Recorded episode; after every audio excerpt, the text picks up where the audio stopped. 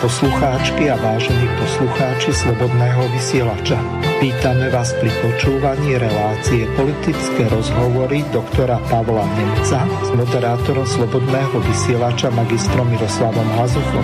Spolu preberieme, rozanalizujeme a okomentujeme tie najzaujímavejšie a najaktuálnejšie udalosti zo slovenskej, českej a zahraničnej politickej scény. Prajeme vám krásny a ničím nerušený útorkový podvečer na internetových vlnách Slobodného vysielača.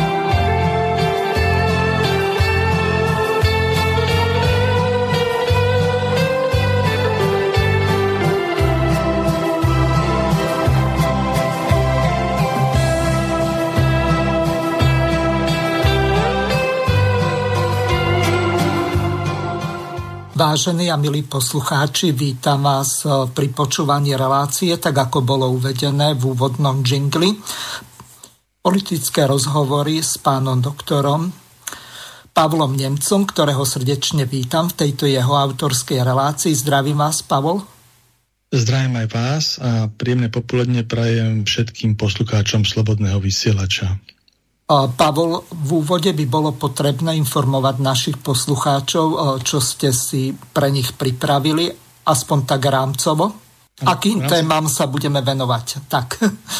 V rámci dnešného vysielania by sme v rámci aktuálnych tém, ktoré momentálne žije naša poetská scéna, niečo prebrali zo zahraničnej politiky, konkrétne Bielorusko, situáciu po prezidentských voľbách a potom by sme sa zase vrátili na Slovensko, kde by sme sa venovali e, vláde Igora Matoviča a našim domácim vnútropoľským témam, ktoré, o ktorých není núdza. Mm-hmm. Fajn, tak uh, mám tu prvú takú ukážku, ktorá by nás uh, mala uviezť do problematiky z pohľadu západného alebo toho euroatlantického tak tam si vypočujeme dve ukážky.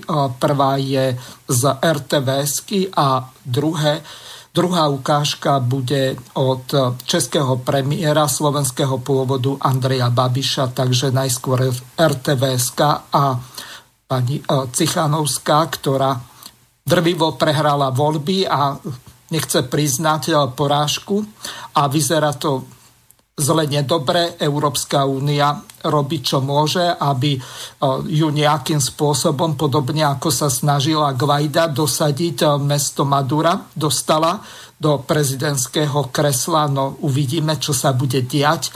Vy máte na to iný názor, ale práve o tom je to, že táto relácia je diskusná. Takže vypočujeme si, čo povedala verejnoprávna RTVS na túto tému. Hlavná kandidátka opozície na prezidentku Sviatlana Cichanovská bola nezvestná od pondelka. Vtedy podala protest proti výsledkom prezidentských volieb. Následne sa objavilo prvé video, v ktorom vyzvala Bielorusov, aby uznali víťazstvo Alexandra Lukašenka a ukončili protesty. Zároveň priznala, že precenila svoje sily a je len slabou ženou a nič nie je cennejšie ako ľudský život.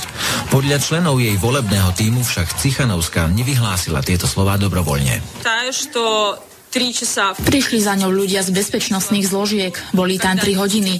Keď máte deti a váš manžel a spolupracovníci sú vo vezení ako rukojemníci, je veľmi ťažké urobiť vyhlásenie, ktoré by nebolo pod nátlakom. Následne sa ozvala Sviatlana Cichanovská ešte raz, už zo susednej Litvy, kam poslala svoje deti ešte pred voľbami. Ja dumala, Urobila som veľmi ťažké rozhodnutie. Urobila som ho za seba a úplne nezávisle. Moji priatelia, kolegovia, ale ani manžel Sergej ho nemôžu už nejako ovplyvniť. Mnohí ma iste pochopia, mnohí ma odsúdia alebo zatratia. Ľudia, prosím vás, dávajte si pozor. Deti sú najdôležitejšie na svete. Bieloruské úrady popreli, že by Sviatlanú Cichanovskú vyviezli z krajiny. Napriek jej odchodu ľudia vo viacerých mestách Bieloruska pokračovali v protestoch. Demonstranti žiadajú, aby Aleksandr Lukašenko odstúpil. Bieloruský prezident tvrdí, že žiadny zákon neporušil a voľby nikto nesfalšoval.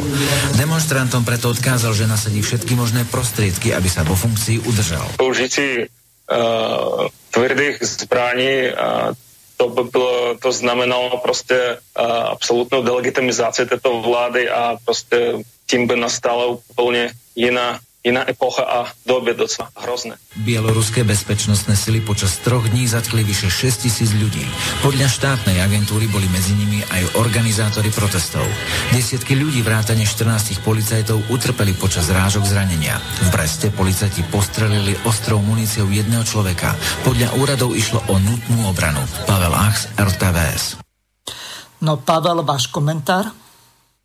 Ja by som tam ešte dal teraz, ak môžeme, toho pána premiéra Babiša a potom ano. by sme to už skomentovali, ak vás môžem poprosiť. Samozrejme. Takže vážení spoluobčané, je nedele, moje pravidelné hlášení a dnes eh, to nebude tak odlehčené na začátku, protože ta situace je vážná. A teď mluvím o Bělorusku. Vy dobře víte, že nejsem politik, který vyzývá nevím, jihoamerické diktátory nebo některé azijské diktátory a režimy, kde není šance změnit tu situaci politickou, nebo samozřejmě naše ministerstvo zahraničních věcí se vyjadřuje k lidským právům všude na světě, ale to Bělorusko je něco úplně jiného. Bělorusko jednak je to země, která je na šengenské hranici, to znamená, je to hlavní soused Polska, jsou to Slované. Já tam znám ty lidi už dlouho. Po škole jsem nastoupil do podniku, jsme dováželi čpavek z, z Grodno Azot, tam, kde ty lidi vlastně před vchodem hlasovali, že kdo hlasoval pro Lukašenka, kdo kandidátku, jeho protikandidátku, Cichonovskou.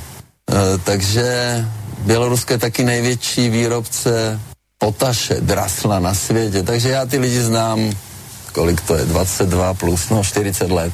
A to, co se tam děje, je absolutní katastrofa.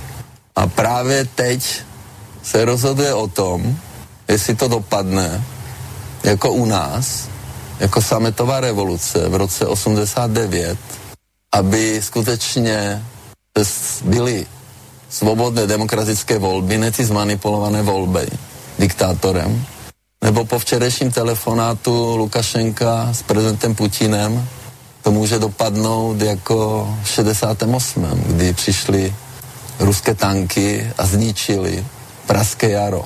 Jasně, neberte mě za slovo, jestli byly ruské nebo nějaké jiné. Zkrátka, pro mě to byli Rusáci, přišli Rusáci a ztratili jsme 21 let svobody a demokracie. My máme svobodu a demokracii. My máme svobodné volby, lidi můžou říkat, co chtějí, můžou se vyjadřovat, máme svobodný tisk. A teď jde o to, co se stane v tom Bělorusku a vlastně ty lidi potřebují naši podporu. Evropská unie má teď šanci být akční. Je dobře, že ministři zahraničních věcí na své úrovni rozhodli o sankcích, ale Evropa musí jednat rychle. Musí to být akce. Problém Evropy je, že se musíme všichni domluvit, to je jasné, ale nemáme čas. A dnes budou dvě demonstrace. Jedna bude pochod svobody, to je svobodná demokracie, eh, de, demonstrace. No a proti tomu diktátor Lukašenko organizuje pod hrozbou vyhazovu z práce nebo dalších sankcí demonstraci v jeho prospěch, kde jsou nuceni státní zaměstnanci. A to je samozřejmě špatně. A proto já osobně poprvé se v tom angažuju. Minulý týden jsem si psal se Charlem Michelem, s Uršulou von der Leyen, dopisoval jsem si s kancelářskou Merklovou, dneska v noci s prezidentem Macronem, před chvíli jsem mluvil s premiérem Orbánem, budu mluvit uh, s premiérem Moravěckým, protože oni jsou ten lídr a tlačí na ostatné členské státy v Evropě, aby jsme to řešili rychle. Ano, ty sankce musí přijít rychle. Ale někdo za Evropu musí jednat s prezidentem Putinem a jasně dát najevo, že není možné, aby se stalo to, co se stalo s Krymem, nebo co se stalo u nás v 68. A ty obavy tam jsou. Bohužel opozice a ten lídr a paní kandidátka Cichonovská, já chápu, že když vyhrožovali a zavřeli manžela a děti, problém, že ta opozice nemá na místě nějakého lídra, ale oni, oni potřebují naši podporu.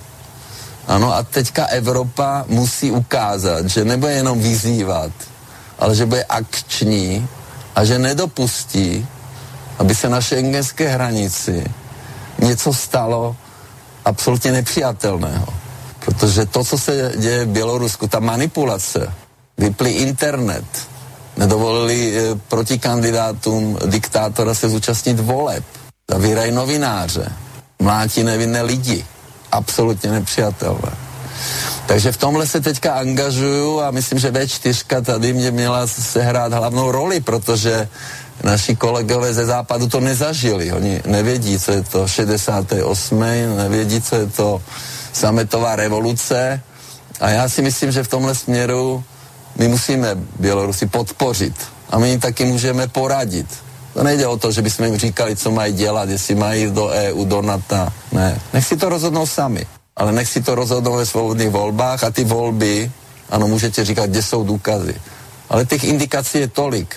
A já s těmi lidmi taky jako mluvíme, mý přátelé s nimi mluví. Takže vím, co se tam děje. Takže proto jsem chtěl říct, že nebudeme dělat jenom plané deklarace, ale že chci v rámci Evropské rady s ostatními lídry skutečně být akční a nedopustit, aby se stalo to, co u nás v roku 68. Bělorusi si zaslouží svobodu, stejnou svobodu a demokracii, jako máme my. A proto bychom teďka měli podpořit.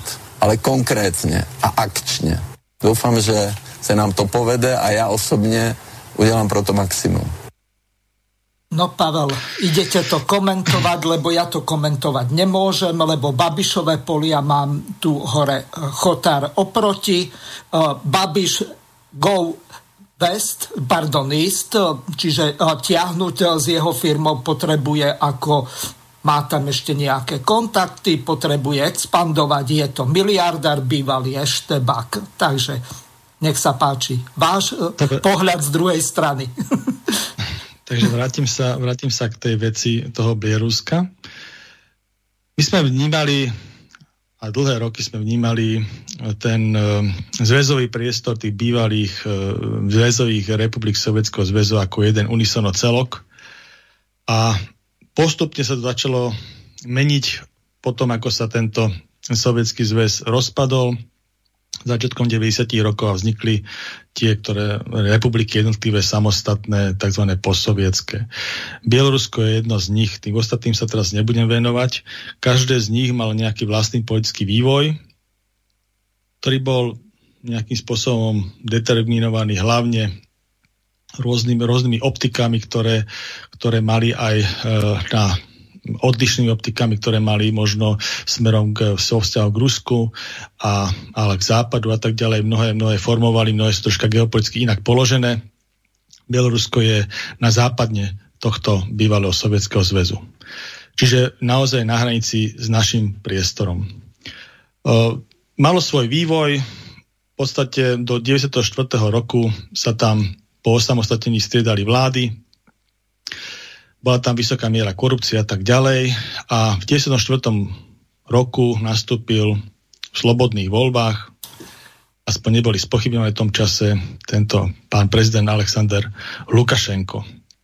A je tam až dodnes, 26 rokov, ale miera tých volieb, ktorými sa stále verifikoval, bola postupne e, spochybňovaná, tej validity, tej slobody, a spravodlivosti tých volieb, až to dospelo k voľbám, ktoré sa uskutočnili minulý týždeň, ktoré naozaj vykazujú veľké znaky pochybení. Na základe a, čoho? Babiš nemá dôkazy, zatiaľ má len indície zo strany amerických agentov, kolaborantov, konšpirátorov, alebo akokoľvek ich nazveme. Čiže vieme, že čo sa deje.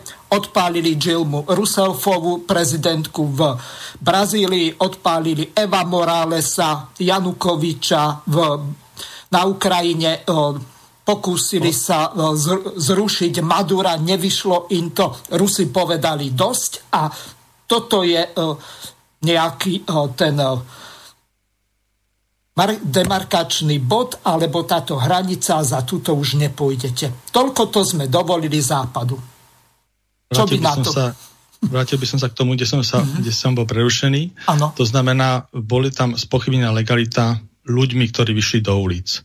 To je masové spochybnenie volieb. Moment, zastaví vás. Milión chvíliek platené po tisíc českých korún, bolo tam okolo 100 tisíc ľudí v uliciach, platil to Šereš. A toto sú dôkazy. Takto e, neviem, kto u nás napríklad e, za to slušné či poslušné Slovensko to platil. Určite to nebola spontánna akcia švihnutých bratislavčanov. Toto bolo za prachy západu. Môžete argumentovať iným spôsobom. Mm, vrátim sa k tomu, ja inak nebudem argumentovať, proste bolo to spochybnené masovou účasťou ľudí, nespokojných ľudí v uliciach. Uh-huh. Sú tam nejaké nahrávky na YouTube prístupné ohľadom masívnych bezpečnostných zásahov e, pre bezpečnostného aparátu e, Bieloruskej republiky, policajných moment, zastavím vás. Voči týmto, ja, ja by som rád dokončil, aby som Dobre. to nebolo ucelené. Jasné. A masívne zásahy voči týmto protestujúcim veľmi brutálneho charakteru a tieto protesty trvajú po dnešný deň. Samozrejme, že je to priestor, do ktorého ktorý není súčasťou nášho geopolitického priestoru z hľadiska politického. Je to priestor, ktorý patrí do sféry e, tzv. ruského sveta ale my sme súčasťou nejakého hodnotového sveta, ako Slovenská republika. Sme integrálnou súčasťou slobodného sveta v rámci Európskej únie, v rámci obranného spoločenstva. A nejakým spôsobom obhajujeme nejaké hodnoty, na ktorých sa tento svet vytváral a na ktorých tento svet funguje. A to je samozrejme hodnota slobody, slobodného rozhodovania, slobodnej vôle, ľudských práv a tak ďalej. Toto my vyznávame, na tomto fungujeme a toto vo svete, keď sa nájdú nejaké hnutia, ktoré to nejakým spôsobom chcú implementovať v rámci svojich spoločenství a tak ďalej, tak my to podporujeme, tieto snahy. Nevyvážame demokraciu, nevyvážame to ako spoločenský poriadok, to je z láska konzervatívneho videnia sveta, ale tieto snahy podporujeme. To znamená, keď sú niekde pochybnosti o volebných, volebnom výsledku v nejakom štáte, ako napríklad teraz v Bielorusku, tak z hľadiska nášho hodnotového vyjadrenia my jednoducho musíme podporovať snahy o to, aby tí ľudia mali právo rozhodovať v slobodných a spravodlivých voľbách, keď sa už v tých štátoch organizujú. Aby to neboli voľby, kde je vysoká pochybnosť o tom, že neboli zmanipulované, upravované výsledky, že jedno ako volíte, dôležité ako to my ščítame a tak ďalej. Proste toto je náš základný pohľad na danú vec. Samozrejme, že tým, že stojíme uh, mimo, mimo, mimo tento štát nie je súčasťou našich aliancií a tak ďalej, tak naše, naše, naše mm, možnosti sú obmedzené z hľadiska nejakým spôsobom vstupovať do toho. Takže my naozaj sme vo forme toho, že chceme podporovať zmenu alebo politickú zmenu, ktorá umožní umožní uh, tie slobodné voľby. Minimálne v tom, aby sa tam uskutočnili. Vieme to pomôcť, uh, vyslať tam nejakých uh, pozorovateľov, keď dojde k tomu konzenzu, že sa samozrejme tí Bielorusi takýmto spôsobom rozhodnú to zopakovať a tak ďalej, aby bolo medzinárodná kontrola a tak ďalej. Samozrejme, že tým, že táto krajina je v tzv. tom ruskom svete, to znamená v oblasti, kde sú záujmy aj iných mocností a konkrétne aj Ruska, minimálne na stabilite toho priestoru a tak ďalej, tak mnohé ohľadom tohto záleží aj na postoji Ruskej federácie. Z stability tohto e, tohto svojho prostredia, ktoré, ktoré jednoducho takisto s ním hraničí, ako aj s nami. Takže určite našim e, cieľom a všetkou snahou je urobiť a napomôcť stabilizácii toho stavu, ktorý momentálne je v tom Bielorusku veľmi chaotický. Je tam boj ulice voči, voči uh, vedeniu krajiny z hľadiska neuznania jeho legitimity, z hľadiska volieb. Takže neviem kam, samozrejme sa to ešte celé posunie, dúfam, že tým šťastným spôsobom, ale samozrejme, keď sa vrátim k tomu, že aké je postavenie Slovenskej republiky a e, tých našich medzinárodných e, ukotvení, tak musíme konať v synergii. Ohľadom tohto budeme rozprávať samozrejme nie len, jak tam spomínal pán premiér Babiš, ktorý myslím, že celkom k tejto konkrétnej veci to povedal e, tak pochopiteľne, preto sme aj vybrali ako tú ukážku. A e, nielen Lajská V4, ktorá už minimálne na úrovni tých ministrov zahraničných vecí to synergické hľadisko našli a bude sa o tom rozprávať aj v rámci e, Európskej únie, ako tej 27 aby to stanovisko bolo konzenzuálne smerom tej politickej situácii v Bielorusku za celú úniu, pretože také stanovisko má samozrejme inú validitu. Aj smerom k Bielorusku, aj smerom nejakej, nejakých, eh, nejakých možností prieniku smerom k Ruskej federácii, z hľadiska konzultácií a tak ďalej, lebo samozrejme eh, takýto stav Bielorusku určite nevyhovuje ani Ruskej federácii. To znamená, že potrebujeme pomôcť vytvoriť tú stabilitu v tomto štáte. Aj keď primárne, to je samozrejme, eh, primárne to je vec Bielorusov, je to vnútropoetská záležitosť. Myslím si, že treba tiež aj povedať, že tým, že, tým, že to není, alebo nemalo by snahou byť, alebo myslím si teraz za seba hovorím, snahou byť, že, že by sa niekto na to pozeral, ako že snažíme sa tam, ja neviem, získať alebo zaradiť v budúcnosti Bielorusko do nejakých našich aliančných zoskupení, ktorí sme my, pretože to je vec toho národa a samozrejme, že my rešpektujeme jeho rozhodnutia a tak ďalej. Tu naozaj sa treba obmedziť len na to, aby sa pomohlo stabilizovať politicky tá krajina, pretože je, je to momentálne rozpoltené, jednostav nevyhovujúci, aby sme pomohli stabilizácii tým, že podporujeme tú organizáciu tých slobodných volieb, spravodlivých a slobodných volieb ohľadom toho, aby, aby sa tá situácia stabilizovala. Čiže toto by som povedal taká základná primera. Samozrejme, že tým, že my máme nejakú históriu, takisto svoju ako Slovenská republika, poťažmo Česká republika, pretože my sme, tam samozrejme sa dá aproximovať na to, že voľa, keď sme tu takisto mali totalitné zriadenie, pretože to som ešte nepovedal, že vlastne ten uh, prezident Lukašenko vytvoril autokratický model štátu, kde vlastne sa nerozhodoval voľbami, boli to také formálne voľby, a e, rozhodovalo sa v podstate z hľadiska, myslím, že upravoval aj ústavu z hľadiského dekretov, čiže úplne koncentroval, koncentroval tú moc v podstate totalitným spôsobom. A my máme ako Slovenská republika aj Česká republika nejakú skúsenosť s totalitným systémom, pretože sami sme tu mali ten komunistický, komunistický štát 40 rokov vedúci úlohu jednej strany, vedúci úlohu jedného názoru a tak ďalej a všetky tie represívne, represívne zložky, ktoré ten, táto štátna moc po, používala na to, aby sa udržala, tak my sme zažili na vlastnej miere. Aj keď samozrejme e, e, táto skúsenosť na nejakým spôsobom historicky sformovala, sme veľmi citliví na to, ďaleko citlivejší ako iné štáty, preto aj v rámci tej únie ďaleko viacej sa v tej veci angažujeme ako bývalé stredoeurópske, východoeurópske komunistické štáty, ktoré túto historickú skúsenosť majú. A ďaleko viacej vnímame aj to, čo sa teraz dive v Bielorusku z hľadiska tých represívnych zložiek, tých činností voči tým nespokojným občanom a tak ďalej, pretože sami sme to nejakým spôsobom rôznou intenzitou zažili. Čiže my sme ďaleko vnímavejší a takisto máme aj, ale to si nemyslím, že tejto veci konkrétne by hrozilo, že máme, máme skúsenosť aj s tzv. bratskou pomocou z roku 68, kedy kedy vlastne z hľadiska nejakej, nejakého formátu vtedajšej obmedzenej suverenity uh, bývalých postkomunistických krá, krajín voči Sovietskému zväzu, tak sme boli vlastne uh, vplyvom takej nejakej politickej odchýlky a budovania nejakého, nejakého demokratického systému vlastne okupovaný inváziou piatich spriateľných armád v úvodzovkách a ešte si to vynúcovali tak, že vlastne sme to museli nejakým spôsobom uh, nejaký, nejaký čas definovať minimálne tých 20 rokov do roku 89 ako za bratskú pomoc, hoci to bola okupácia. Čiže my s týmto máme skúsenosť. Osobne si myslím, že, a teda dúfam, že takémuto niečomu nedôjde, pretože aj keď sú možno nejaké snahy niekoho, no niečoho naťahnuť z nejakých tých táborov, asi by som povedal takých, takých radikálnejších, ale môj názor je taký, že, že Ruská federácia v žiadnom prípade není sovietský zväz. To je proste chyba, keby si takto myslel.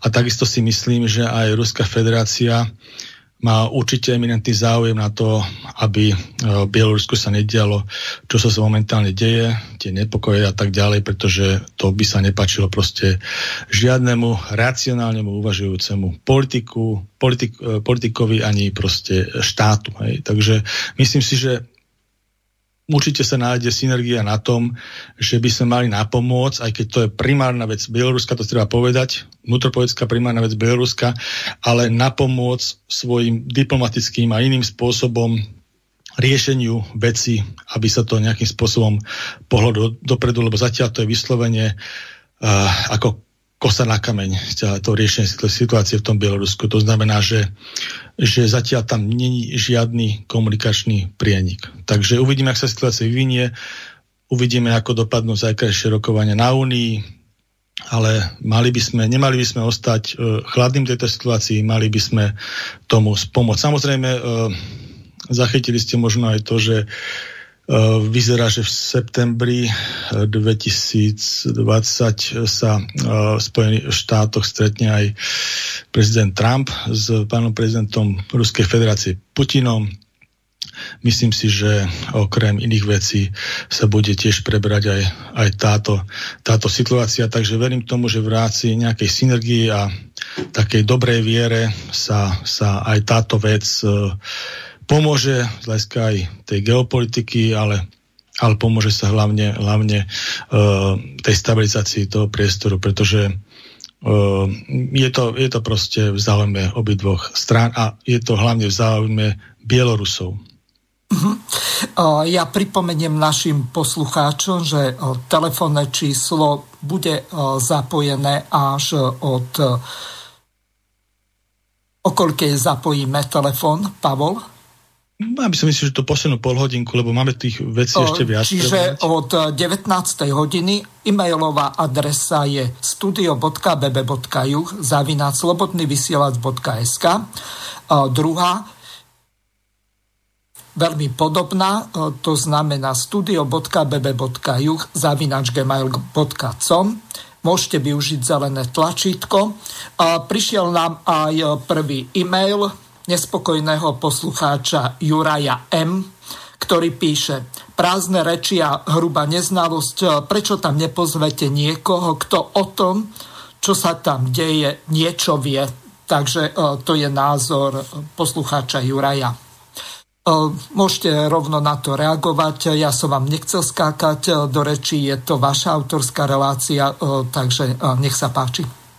Ešte by som, e, na to poslucháča je to jeho názor, e, neviem, čo by som inak tomu povedal. E, čo týka ešte toho, čo bol spomínaná tá demonstrácia posledná z nedele, aj pán premiér Babiš to spomínal v tom svojom facebookovom statuse vizuálnom, čo sme púšťali v tom zvuku, tak tam bolo ščítaním cez cez, e, myslím, Google, to bol Google Maps, e, spočítaných, že za tú podporu pána Lukašenka bolo asi 65 tisíc a e, demonstrátov a, alebo ľudí, ktorí sa tam zúčastnili a za, toho, za, za, tú, za ten pochod slobody to bolo cez 200 tisíc. Takže aj to je nejaká výpoveď. Ale samozrejme tie, tie prejavy to nespokojnosti spontálnej sú v celom tom Bielorusku. Takže nie je to len problém hlavného mesta. Ale tiež by som povedal ešte jednu vec, že uh-huh. aj tá retorika je vlastne taká, že mm, aj toho prezidenta Lukašenka ohľadom toho, že to je nejaká farebná revolúcia a tak ďalej. Uh, tiež robí ako na tých mítingoch, aj na tom mítingu, kde bolo tých 65 tisíc ľudí, vlastne spomínal nejaké ohrozenie zo strany Severoatlanskej aliancie a tak ďalej. Konkrétne tam spomínal, myslím, že Litvu a tak. Potom sa samozrejme Litva k tomu ozvala, že žiadne také ne, nechystá. Uh, tiež e, Lukašenko, prezident Lukašenko zorganizoval cvičenia, ktoré prebiehajú v týchto dňoch e, na hranici z Bielorusko-Litovskej a no, ktoré tiež, ako by som povedal, majú, majú, mi to tak troška prípada ako niečo, keď sa pred ukrajinskými voľbami robili manévre v Azovskom po mori a, vyhlasoval sa výnimočný stav. Len proste. moment, Pavel. Na to má takisto tá manévre, takže to je len protireakcia, aby náhodou nedošlo k tomu, že vojska NATO priamo napadnú Bielorusko. No, v zásade e, tie vyhlásenia boli také, že, že e, v žiadnom prípade mm, nejaké, nejaké ohrozenie cezhraničné tam nehrozí, takže toto je len, by som povedal, ukážka toho, že je to taká hra bank, ako keby e, voči tým ľuďom na uliciach sa snažilo dať aj nejaký iný podtext tomu, prečo tam sú. Ten podtext je základný taký, že naozaj tam sa jedná o to, že tí ľudia majú pocit, že tie voľby sú zmanipulované a proste chcú voliť slobodne a spravodlivo. Um, tak to, to je ja. celé. Čiže, čiže uh-huh. tam nejaké ohrozenie momentálne zvonku alebo takéto nejaké nehrozí, čo by malo, by som povedal, stimulovať to, to zhromažďovanie tých vojsk alebo to cvičenie, ktoré tam momentálne na tej bieloruskej strane prebieha. Um, Takže to je také jedne k tomu. Dobre, posunieme sa ďalej. Máme tu ešte vyjadrenie bieloruského veľvyslanca na Slovensku, ktorý sa údajne vzdal funkcie alebo toho postu de facto stratil diplomatickú imunitu, tým pádom mu Matovič eh, ponúkol politický azyl. Ak eh, o neho požiada, tak eh, si vypočujeme, čo povedal. Igor Leščenia zverejnil na internete takmer 3,5 minútový videozáznam, na ktorom sa bez diplomatického obalu vyjadril k súčasnej kríze v Bielorusku. Ja predstavujem Bieloruсь Myslím na Bielorusko a Bielorusov, ktorí sú podľa ústavy jediným zdrojom moci v našej krajine.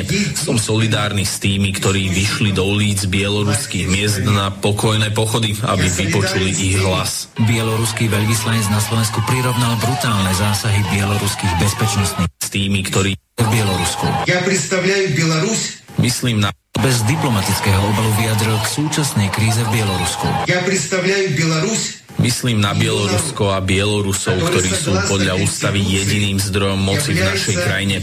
Som solidárny s tými, ktorí vyšli do ulic bieloruských miest na pokojné pochody, aby vypočuli ich hlas. Bieloruský veľvyslanec na Slovensku prirovnal brutálne zásahy bieloruských bezpečnostných zložiek k praktikám bývalého Sovietskeho zväzu.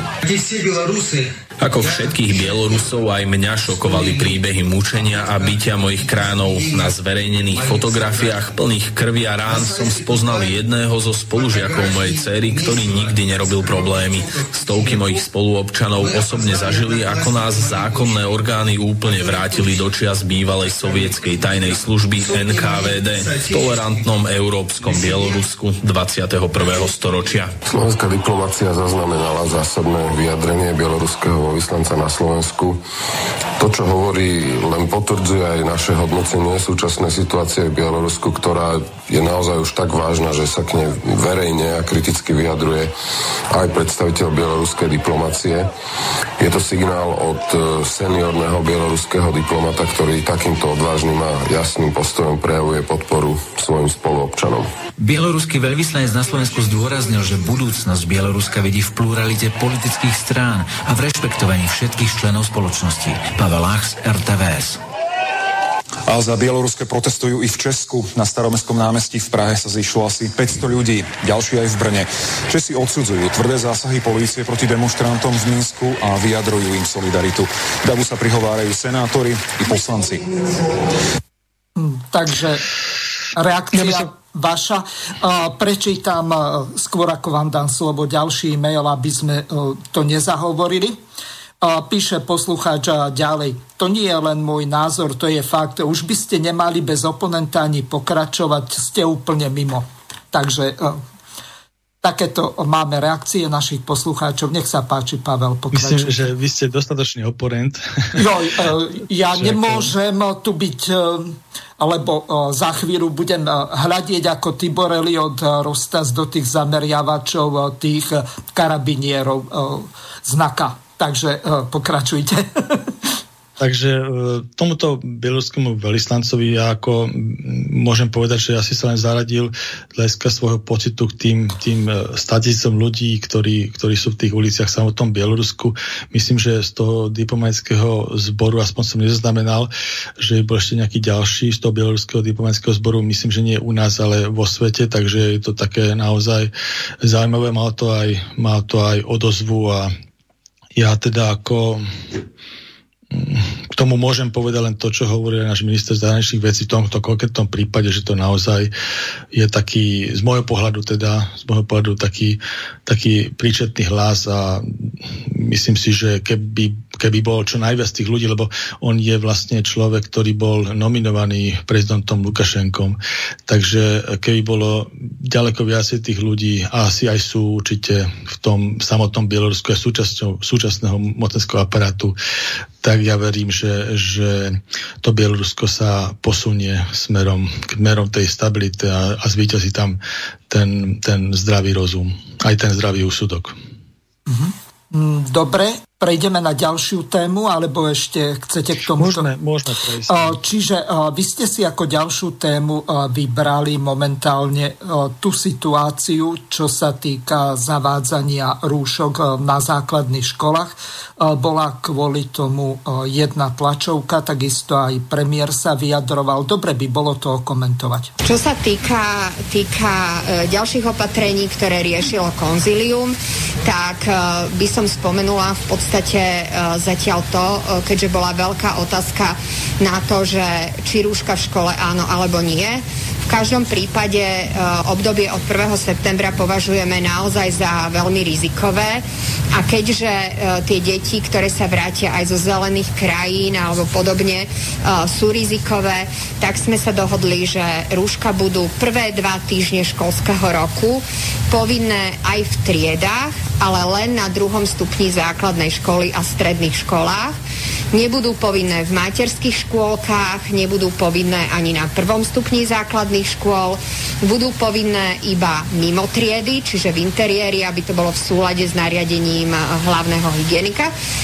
Prvý stupeň detí v triede rúšky mať nebudú musieť, ak ich však zvládnu, tak je to fajn, ale mimo triedy, v šatniach, chodbách a podobne budú musieť mať rúšky aj deti prvého stupňa. Deti druhého stupňa a stredoškoláci tie prvé dva týždne všade. To sú zatiaľ také informácie, ktoré boli, boli také dosť e, dôležité si ujasniť a ďalšie potom v otázkach. No tak e, ideme to komentovať. Akú to má vlastne logiku? Buď e, tie deti budú mať e, všetky rúška, alebo a budú ich mať stále, alebo je to úplne zbytočné. Vy ste lekár, ja sa môžem míliť. Pokúste sa to nám, na rodičom, ktorí počúvajú túto reláciu, vysvetliť, pretože do prvého septembra, respektíve do druhého, kým pôjdu do školy, už nie je až tak veľmi dlhá doba. Nech sa páči. Ja som k tomuto COVID-19 aj tým opatreniam mal mediálne výstupy v podstate nepetržito od toho marca. Uh-huh. A ohľadom týchto rúšok špeciálne, myslím, že tie, tie opatrenia, ktoré momentálne sú v, v, platnosti, tak som povedal, že viac menej sa s nimi dá súhlasiť ešte niekedy v júni, keď sa, keď sa vlastne definitívne to potváralo. Okrem tých rúšok, ja som hovoril, že tie rúška z hľadiska letnej sezóny aj v tom interiéri proste nesplňajú ten účel, hej? pretože v tom veľkom teple a tým, že vlastne tí ľudia to nemenia, ak sa to má po tých 4 hodinách a tak ďalej, tak to naozaj spôsobuje to, že a druhá vec, že je to sezóna alergikov, hej? to znamená, e, my tu máme e, respiračné alergie dosť rozvinuté z hľadiska populácie. Teraz je obdobie paliny, to je najvyšší, je najpočetnejší alergén, to je august, september. A aj deti sú samozrejme alergické, takže aj dospelí. Takže z tohto dôvodu som navrhoval, aby sa tie ruška zrušili na tieto letné obdobie, nezrušilo sa to a teraz ešte prichádza pandemická komisia s tým, že by sa to dalo do škôl, hej tak ja si osobne myslím, ale to je môj názor, že e, z hľadiska toho súčasného premorenia aj tých dnešných čísel to naozaj nie je podľa môjho názoru ani na tých 14 dní potrebné. Ja súhlasím s tým dotazník, ktorý, ktorý tam dali ohľadom toho cestovateľskej a tej cestovateľskej anamnézy, lebo boli ešte signály niekedy dokonca z februára, nie ani marca, februára zo Slovenskej republiky, kedy e, tu máme školy, ktoré e, napríklad British Council alebo Deutsche Schule alebo školy, kde chodia diplomatický, diplomatický zbor a tak ďalej, alebo ľudia, cudzinci, pracujúci a žijúci v Slovenskej republike, aj z Ázie, aj z Číny a tak ďalej tak e, bolo tam podozrenie na, na to, že tam takýto vlastne COVID nejakým spôsobom už fungoval.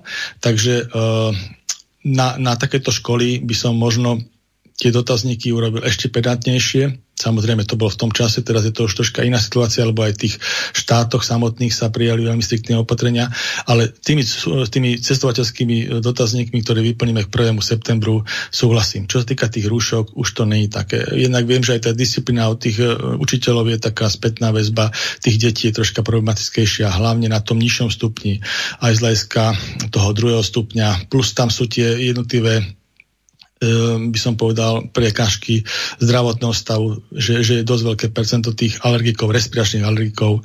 Takže, takže z tohto dôvodu si myslím, a z hľadiska to je súčasný stav premerenosti, keď bolo tie čísla diametrálne odlišné, to je niečo iné, ale súčasný stav premerenosti naozaj si myslím, že toto opatrenie takto, jak je myslené a zavádzané, je troška, je troška predimenzované.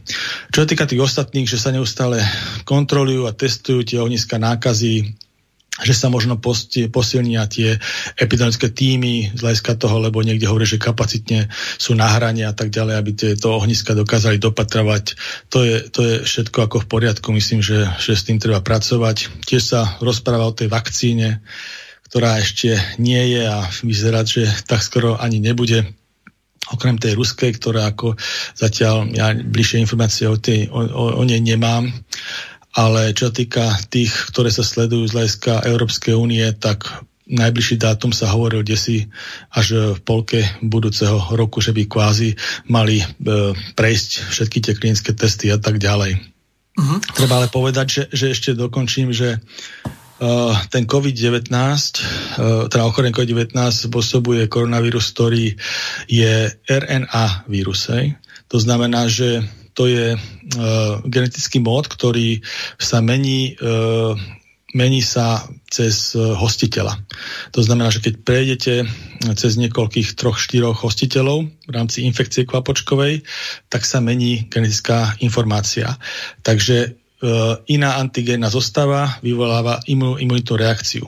Čiže inak povedané, keď sa raz zaočkujete, nejakým, nejakým, e, nejakou vakcínou proti konkrétnemu typu alebo nejakej konkrétnej antigénnej zostave RNA vírusov, tak keď prejdete cez nejakých hostiteľov, tak sa môže stať, že zmení sa genofond hej, a už tá vakcína není účinná, pretože musíte urobiť novú antigénnu zostavu, novú vakcínu a tak ďalej.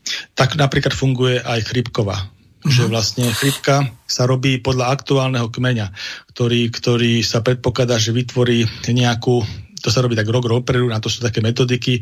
Rok dopredu sa urobí vakcinačná zostava, že napríklad v roku 2021 sa predpokladá, že takýto súbor antigen zostavy chrypkových vírusov, ktorý dajme tomu 200, tak sa urobí vakcína z nejakých 30. Hej?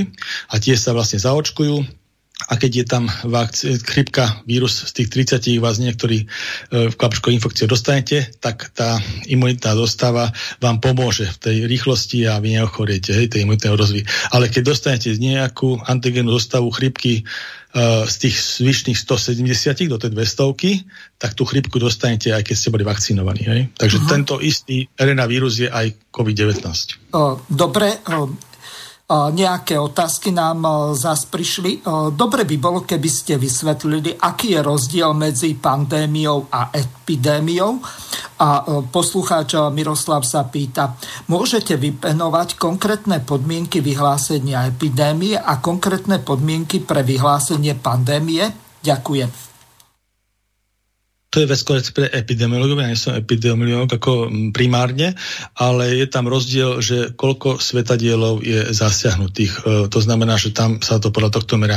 Keď je pandémia, tak sa myslím, že dva alebo, alebo tri svetadiel. Myslím, že dva stačí na to, aby bola pandémia. Ale toto, toto splňa, pretože tie záchyty boli robené v, v Amerike ako svetadiely, v Európe, v Afrike a v Ázii, takže to ako je, je pandémia ako oprávnené. A vyhlasuje to VHO, čiže Medzinárodná zdravotnícká organizácia. Tieto stupne. Uh-huh. Dobre, mám tu pripravenú jednu takú ukážku. Týka sa ruskej vakcíny Sputnik 5, čiže vypočujeme si to, vy toto zrejme nepoznáte. Ja som to mal pripravené do pre inú reláciu, ale akurát sa to hodí, tak to môžeme použiť. Rusko hlási, že má ako prvé na svete schválenú vakcínu proti koronavírusu. Oznámil to prezident Vladimír Putin s tým, že tamojšie ministerstvo zdravotníctva potvrdilo protilátku s názvom Sputnik 5. Vyvinuli ju v Moskve. Medzi odborníkmi sa však objavili obavy z príliš rýchleho postupu pri testovaní. Zdržanlivá je zatiaľ aj Svetová zdravotnícka organizácia. Ruské ministerstvo zdravotníctva tvrdí, že s očkovaním by sa v Rusku mohlo začať o mesiac. Prvýkrát na svete sme zaregistrovali vakcínu proti novému koronavírusu. Viem, že funguje efektívne, tvorí stabilnú imunitu a opakujem, že prešla všetkými potrebnými inšpekciami. Na viac sa k téme vakcín proti COVID-19 porozprávame s virológom Biomedicínskeho centra Slovenskej akadémie vied Borisom Klempom. Pán Klempa, je podľa vás reálne, že ruskí odborníci v pomerne krátkom čase vyvinuli účinnú vakcínu? Vyvinúť účinnú vakcínu v, v takto rýchlom čase je určite možné. Z hľadiska technológií vlastne takéto niečo nie je problém a aj tie ostatné skupiny určite takto rýchlo vyvinuli. Čo je však oveľa dôležitejšie je, že takto rýchlo vyvinutá vakcína musí byť následne klinicky testovaná vo všetkých troch štádiách a, a to teda v tomto prípade dodržané nebolo tak si teda pripomeňme, aké fázy má testovanie novej vakcíny a ako dlho to zvyčajne trvá. Tak vo všeobecnosti vývoj vakcín trvá rádovo roky a, a, a v súčasnosti vlastne v súvislosti s COVID-19 táto doba je už tak či tak mimoriadne skracovaná e, celosvetovo, nielen v prípade Ruska.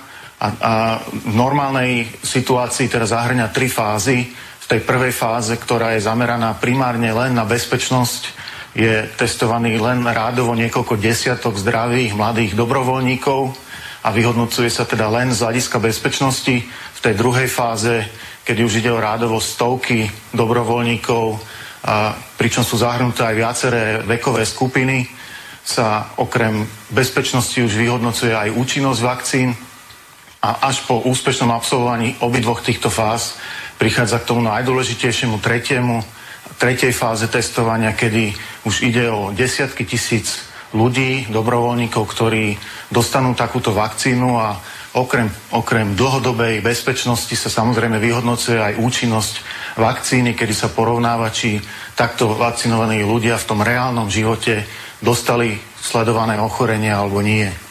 O vakcínu proti koronavírusu sa snažia viaceré štáty. Svetová zdravotnícká organizácia najviac favorizuje výsledky v Británii. Dokáže podľa dostupných informácií správne zhodnotiť, ktorá vakcína z tej ktorej krajiny je najúčinnejšia, respektíve najbezpečnejšia? Na základe všetkých dostupných údajov by to mala byť schopná nejakým spôsobom zhodnotiť, ale v podstate to nie je ani od nej vyžadované alebo nutné, pretože každá krajina si vlastne svojimi vlastnými regulačnými úradmi určuje, ktorá vakcína bude registrovaná na, na danom trhu alebo nie. Z tohoto pohľadu aj postup Ruska je v podstate legitímny, pretože pre svoju krajinu si rozhodujú o tomto procese sami. Na druhej strane, ak je ten proces tak rigorózny a teda schválen alebo doporučený VHO, tak určite každý užívateľ má, má väčšiu istotu, že tie vakcíny sú bezpečné, čo je, čo je veľmi dôležitý faktor.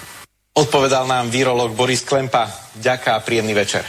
Takže môžeme to komentovať, ak máte k tomu nejaké stanovisko zásadné alebo doplnenie, ako je to vlastne Jedná sa o nejaký konkurenčný boj medzi farmaceutickými firmami, to znamená americkými, európskymi, ruskými, lebo podľa všetkého viac zarába na liekoch ako na zbraniach, čiže sú tam väčšie zisky. Čiže pri takejto pandémii tak zrejme to pôjde do miliard. Môžem sa míliť. Jasné, že aj toto hľadisko tam môže hrať nejakú úlohu, ako, ale v zásade je to o zodpovednosti jednotlivých vlád, ktoré sa snažia zabezpečiť nejakú ochranu voči tomto typu nákazy. a zadalo to ako, myslím, v Rusku to bola štátna zákazka, ale aj v iných krajinách, ako v Spojených štátoch bola, myslím, aj štátna zákazka vo Veľkej Británii, v Nemecku, kde vlastne jednotlivé farmaceutické firmy, ktoré sa zaoberajú a sú schopné mať, majú ten vedecko-technický potenciál na to, aby dokázali vyvinúť tieto očkovacie látky rôzneho typu, nielen voči COVID-19, tak sa o to proste snažili a ja viem, že okolo, okolo 20 laboratórií, e, takže je možné, že v priebehu roku, budúceho roku e, príde 20 vakcín rôznych, rôznych, od rôznych firiem. To, to sa nedá preligovať takýmto spôsobom. A samozrejme budú mať aj rôznu cenu a to už je potom e, na, na, na tom, že prejdú tým schvalovacím spôsobom, schvalovacím konaním a klinickými skúškami, ktoré ktoré vlastne uh, jednak verifikujú, ako hovorí pán doktor v ukážke, verifikujú účinnosť a takisto verifikujú uh, minimál alebo percento nešedúcich účinkov a tak ďalej. To znamená, uh, aby boli, neboli škodlivé ľudskému zdraviu. No a keď sa vlastne tieto klinické testy ukončia a, a preukážu validitu, to znamená účinnosť aj zdravú zdravú nenebezpečnosť tej vakcíny, tak sa potom e, dá do voľného použitia. Tam už potom záleží, ak sa, sa nastavia tie jednotlivé podmienky toho, tej vakcinácie. Nie len cena, ale aj podmienky. Hej. Čiže môže to byť dobrovoľné, môže to byť pre niektoré skupiny povinné, alebo uh, pre nejakú formu cestovania, že sa musíte nejakým očkovaním preukázať, keď chcete lietať lietadlom, musí mať nejaký COVID pas a tak ďalej. To, to je ešte všetko v riešení a tak ďalej, takže technicky a to si bude každá krajina možno Európska, komuni, kom, Európska únia v nejakej synergii, ale Úrsko určite, by som povedal, je veľká krajina, tak si to bude upravovať samostatne tie podmienky. Ja neviem, aké majú podmienky aj tej súčasnej vakcinácie, jak to tam nastavili, či to je čisto len dobrovoľné, alebo majú to nejak inak uh-huh. upravené. Poslucháčka Viera sa pýta, pán doktor, aký je váš názor na povinné očkovanie, ktoré nás pravdepodobne neminie proti COVID-19? Ďakujem za odpoveď.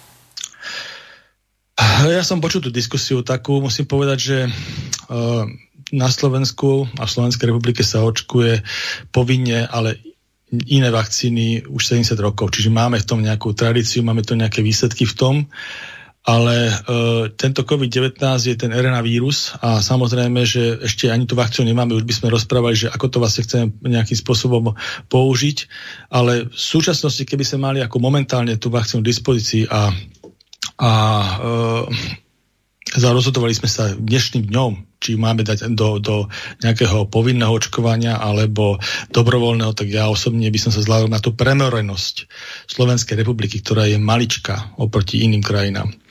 E, prikláňam k tej dobrovoľnosti, hej, tej, tej, tej vakcíny. To znamená, že je to na vás, či si ju zakúpite a budete sa očkovať a tak ďalej. Uh-huh. Ale to sa môže v čase meniť, pretože aj to premorenie sa mení. A Tiež je pravda, že sú iné krajiny, ktoré sú na tom podstatne horšie z hľadiska premernosti. Uvidíme, Eh, lebo jedna vec sú klinické skúšky, tie sa robia na základe nejakého počtu, dajme tomu tisíc ľudí alebo 10 tisíc ľudí, hej, záleží, ak je robená tá štúdia. To sú už veľké potom súbory, uh, keď sa vlastne očkuje. Ale iné je, keď sa dá tá, tá vakcína na 100 tisícových súboroch a potom sa sleduje vlastne tie nežerúce účinky alebo účinnosť a tak ďalej. Hej. Takže ja by som, ja by som, keby som sa rozhodol dnešným dňom, tak by som dal tú vakcínu, keby sme mali ho, ale my ju nemáme, my sa bavíme o niečom v budúcnosti. Aha dnešným dnom, tak e, by som to nechal na Slovensku ako dobrovoľné e, a pozoroval by som e, vakcináciu v ostatných štátoch. Hej? Pretože ja vám poviem taký príklad, keď sa robilo napríklad excimetrové operácie e, očí, hej? Kedy, sa vlastne, e, kedy sa vlastne stiahovali myopie laserovým, laserovými operáciami. Ano. To je metodika, ktorá sa vyvinula v Spojených štátoch v 80 rokoch. A vyvinula sa urobili sa testy, boli všetko v poriadku, len sa nevedelo, že vlastne aké bude vývoj po, nejakých, po nejakom čase. Hej? Tak e, v Spojených štátoch sa to zastavilo a prístroje sa predávali ďalej do sveta. A sledovali sa súbory v iných európskych krajinách, vo svete, v Ázii a tak ďalej. A keď zistili, že po troch, štyroch rokoch tie operácie nevykazujú nejaké veľké pochybenie a tak ďalej po tých laserových eximetrových e, brúsení ruhoviek, tak sa to začalo aplikovať s tým opozením tých Spojených štátov po 4 rokov. Hoci to technológie mali aj vyvinuli oni, hej. Čiže troška si nechali ako vytestovať na ten svet a potom zistili, že je to v poriadku. Aj z hľadiska nejakej prognozy, nielen v deň operačný alebo nejaký bezprostredne pooperačný.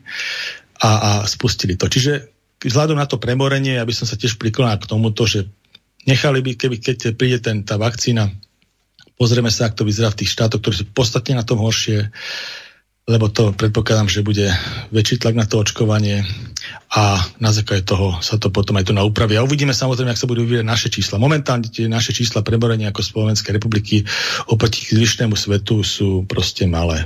My máme naozaj, myslím, že okolo stále to je okolo tých tých, tých aktívnych okolo 2500, alebo koľko tu máme, myslím, že tých, tých um, ktorí boli diagnostikovaní, to, je, to sú malé čísla. A samozrejme, keď sa to vynásobí tými tzv.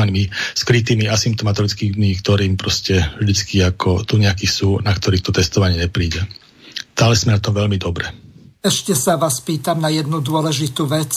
Aký je váš názor na to, že by povinne boli očkovaní určité e, skupiny štátnych zamestnancov, ktorí bezprostredne prichádzajú s veľkým množstvom ľudí do kontaktu, napríklad vojaci, e, policajti, e, šoféry autobusov, alebo po prípade záchranári, alebo lekári, alebo obchodničky a tak.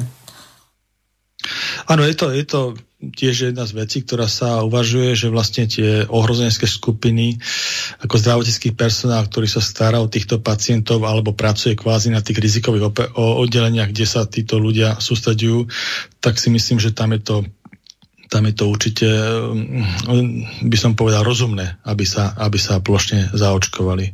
Takže e, my sme, keď som, keď som bol ešte e, ako policajný lekár, my sme takéto vakcinácie robili smerom k, k príslušníkom policajného zboru, E, proti chrípke hej, v tom čase, pretože a robila sa ešte hepatitida A, pretože sa robili zásahy aj rôzne, by som povedal, rôznych, rôznych um, prostrediach, kde, lebo hepatita A sa prenáša špinavými rukami, hej, choroba špinavých rúk a tak ďalej. Takže vlastne, aby sme tých policajtov zasahujúcich na ulici a tak ďalej viacej chránili, tak sa robilo hepatita A, alebo napríklad očkovanie voči hepatite B, to znamená, to je zasa hepatitida, ktorá sa prenáša krvou len, tak tá e, sa robila u zdravotníckých pracovníkov, ktorí robili s krvou. Nie u všetkých, ale tých, ktorí robili s krvou. Hej. Takže takéto niečo my tu poznáme v legislatíve, aj tieto, tieto veci. To by nebolo nič nezvyčajné, len ide o to, že si sa rozhodneme ísť touto cestou. Ale akože v zásade je to rozumné, hej, čo si viem predstaviť, že u tohto, u tohto súbora tých zdravotníckých pracovníkov alebo ľudí, ktorí robia uh, s ľuďmi, hej, tak je to určite, určite, by som povedal, rozumná cesta, keby sa to dalo aj nejak plošne. Uh-huh. Zahráme si teraz prvú pesničku, máme hodinu za sebou, takže Korona Song.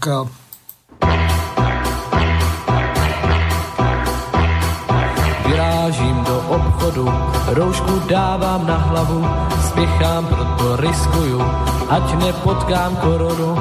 Korona je zákeřná, všude na tě číhá, za městečkem, za rohem, policajt se dívá. Rouška, rouška, tam mě trhá ouška, kašlu, číkám, s koronou si týkám, hlava bolí, teplota mi stoupá, hygiena, na dveře teď bouchá, na koronavírus, koho by to napadlo, platí jen a pouze dezinfekční letadlo. Noste všichni roušky, chráníte tím sebe i ostatní. Už stojím před obchodem, jsem řadě za sousedem, košík plním rychleji, však těstoviny nemají, mouku nám vyprodali, ve skladu už není, zeberu sousedovi, půjdu do vězení. Rouška, rouška, tam mě trhá ouška, kašlu, číkám, s koronou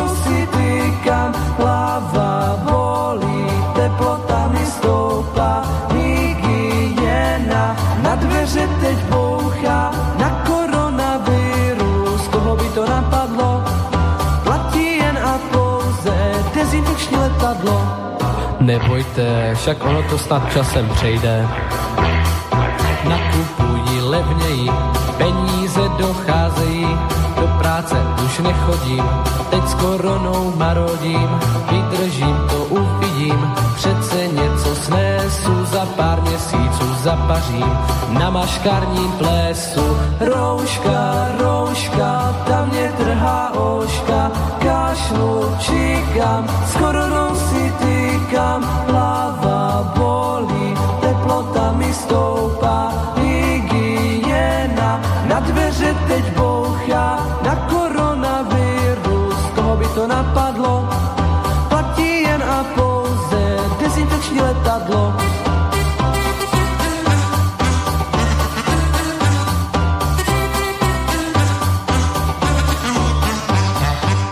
Vážení a milí poslucháči, počúvate politické rozhovory s doktorom Pavlom Nemcom. Pokiaľ máte záujem sa ho na niečo spýtať, tak eh, môžete eh, využiť eh, v prvom rade e-mailové adresy studio.bb.ju zavináč slobodnyvysielac.sk tá istá e-mailová adresa aj s gmailovou doménou studio.bb.ju zavináč gmail.com Ak ste na našej web stránke, tak eh, cez zelené tlačítko môžete položiť alebo respektíve položiť otázku do štúdia a pán doktor Nemec vám na ňu bude odpovedať tak, ako aj teraz napríklad Miroslavovi Bajanovi, ktorý sa vás, pán doktor Nemec, pýta. O akých hodnotách sa môžeme baviť a ako môžeme pomôcť voľbami prezidenta v Bielorusku, keď si nevieme skontrolovať ani vlastné voľby prezidenta. Zrejme poslucháč narážal na stiažnosti pána doktora Harabina, ktorý kandidoval. Nech sa páči. Tak my sa môžeme vyjadrovať aj formám bieloruským voľbám, aj tým našim prezidentským, však o tom je naša, naša demokracia. A samozrejme nie len vyjadrovať, ale aj v konkrétnych veciach e, podávať, podania robiť a myslím, že keď sa jedná o tie prezidentské voľby, tak tam boli, boli dávané podania doktora Harabína a myslím, že to ešte stále není uzavreté. Myslím, teda neviem, že na Slovensku áno, tam už bolo vyjadrenie ústavného súdu, ale myslím, že pán doktor ešte spomínal, že, že by to dával aj na tom medzinárodnom do Štrasburga a tak ďalej, ale ja už nemám o tom nejakú informáciu. Ale sú možnosti samozrejme, že takže mm, môžeme sa vyjadriť k čomukoľvek. To je taký odkaz pána poslucháča, my sme demokracia, takže... Jasné. Dobre, prejdeme k ďalšej téme. To je kauza typos a Vypočujeme si to v nasledujúcej ukážke. Zrejme viacerí z vás viete asi, aká je výška minimálnej mzdy a za ako s veľkou pompou nám každý rok e, ľudia z Osmeru oznamovali, že ako teda zase opäť zvýšia ľuďom minimálnu mzdu, lebo ľudia teda celý mesiac hrdlačia a zaslúžia si za tú prácu, aby, aby tá minimálna mzda, ktorú majú zaplatenú, aby bola zvýšená. Tak poviem vám sumu, že 582 eur. Možno si poviete, že čo to je, minimálna mzda? Nie, to je suma za právne právne služby, ktorá bola za jednu hodinu, podotýkam, nie za celý mesiac. Uh, to je suma, teda, pardon, prepačte, uh, to je za právne služby, ktorá uh, zo zmluvy, ktorá bola uzavretá za pána predsedu vlády Petra Pellegriniho za jednu hodinu právnych služieb. 582 eur. Konkrétne z tej zmluvy vám prečítam teda viacero položiek za právnikov a daňových poradcov od 216 do 384 eur na hodinu z DPH. Pri partneroch od 522 do 582 eh, eur za hodinu z DPH a pri právnom poradenstve v oblasti sporovej agendy 228 eur za hodinu aj z DPH a pri právnych asistentoch a stážistoch, či stážistoch, to je študent vysokej školy, 72 eur za hodinu aj DPH, aj teda z DPH. Najmä by som teda upriamil pozornosť na tých 582 eur za hodinu právnych služieb, kde to je v podstate viac, ako je minimálna mzda. Možno sa, možno sa pýtate, s kým, kto, kde, ako uzavrel takúto zmluvu. Ja som si dal, vzhľadom na to, že posledné 3, 4, 5 dní sa na Slovensku debatuje o tom, že za aké ceny vlastne niektoré ministerstva dnes nakupujú uh, právne služby. A teda keď uh, dobre registrujem, tak uh, kritizovaná suma bola 77 eur na hodinu, myslím, že v prípade štátnej firmy Typos, čo bolo, keď teda tiež dobre pamätám, o 23% lacnejšie, ako boli predtým nakupované služby v tejto firme, tak som si dal vyťahnuť teda niektorých e, teda niektoré zmluvy a hlavne som teda poprosil, aby mi vyťahli zmluvy, kde sú najviac do očí bijúce dominujúce položky, kde sú teda najviac predražené, predražené tieto služby. Osobne si myslím, že aj 80 eur na hodinu je predražená služba a bol by som veľmi rád, aby sme postupne dokázali znížiť tieto ceny právnych služieb, ktoré sa nám tu ako si takto rozbujneli na zlomok tejto sumy. Som presvedčený, že ak by sme urobili zo štátu dobrého zamestnávateľa, ak by sme si povedali, že chceme vytvoriť prostredie, aby tie najlepší právnici išli robiť pre štát, aby nerobili pre rôzne advokátske a právnické kancelárie, ktoré potom veľakrát súťažili v rôznych fiktívnych súťažiach, ale aby priamo tí zamestnanci týchto advokátskych a právnických kanceláriách dostali adekvátnu, dobre zaplatenú ponuku priamo od štátu, tak mnohí títo ľudia by priamo pre štát robiť išli. Len dajme si ruku na srdce, čo im dokážeme dnes zaplatiť. Dokážeme im dať možno polovičku z toho, čo dostanú v týchto, v týchto právnych uh, firmách. V skutočnosti dostanú títo ľudia možno, alebo dokázali by sme im ponúknuť tak 20 eur na hodinu. Oni dostanú 40 a vyfakturujú štátu tu úplne v pohode 100, 200, 300, 400 eur na hodinu. Osobne si myslím, že to je zlodejstvo, ktorému by sme mali vykrútiť e, jednoznačne krkom. Podpísať zmluvu na 582 eur za hodinu z DPH je podľa mojej mienky zlodejstvo, čisté zlodejstvo a zároveň musím aj tak kriticky k nám do koalície povedať, že veľmi ma mrzí, že človek, ktorý uh, túto zmluvu podpísal za Petra Pellegriniho, pán doktor Andrej Holák za uh, firmu MH Management, čo je bývalý fond národného majetku, je naďalej v službách uh, štátu, je naďalej vo firme MH Management a naďalej má dôveru ministra hospodárstva. Mrzí ma, že človek, ktorý podpisuje zlodejskú zmluvu na 582 eur za hodinu právnych služieb, je naďalej akoby hodnoverným človekom, ktorý má zastupovať verejný záujem.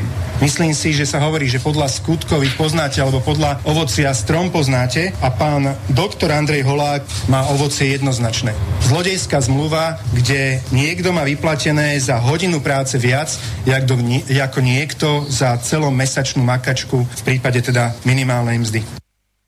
Takže idete to teraz e, okomentovať. E, e-maily sa nám hrnú, ale e, prejdeme. Ešte by sme tam mohli dať aj toho pána Fica, neviem, či to máte tak nastavené. Potom to. O, okomentujte to, ja to medzi dobre, tým nájdem. Dobre. Podstate tieto, tieto problémy ohľadom predražených tých služieb právnych alebo strážnych, upratovacích, poradenských a tak ďalej, to nie je len problém by som povedal, súčasnej vlády Igora Matoviča alebo vlády e, Petra Pellegrino alebo Roberta Fica. To je tu na systémový problém. A to, že sa to vlastne ukázalo, že tá vláda, ktorá prišla po februári, takisto sa tu objavujú tie, tie predražené mm, dodavateľské služby v týchto jednotlivých segmentoch, je len znakom toho, že e, asi, asi by to mali riešiť systémovo a nie, nie, nenechávať to na základe tých svojich východení chodníčkov, pretože ten, aj keď sa zmení vláda, zmení sa minister, tak keď sa nezmení modus operandi, to znamená, že tá možnosť toho, aby sa takto, takýmto spôsobom tieto služby uzatvárali, tak sa budú uzatvárať.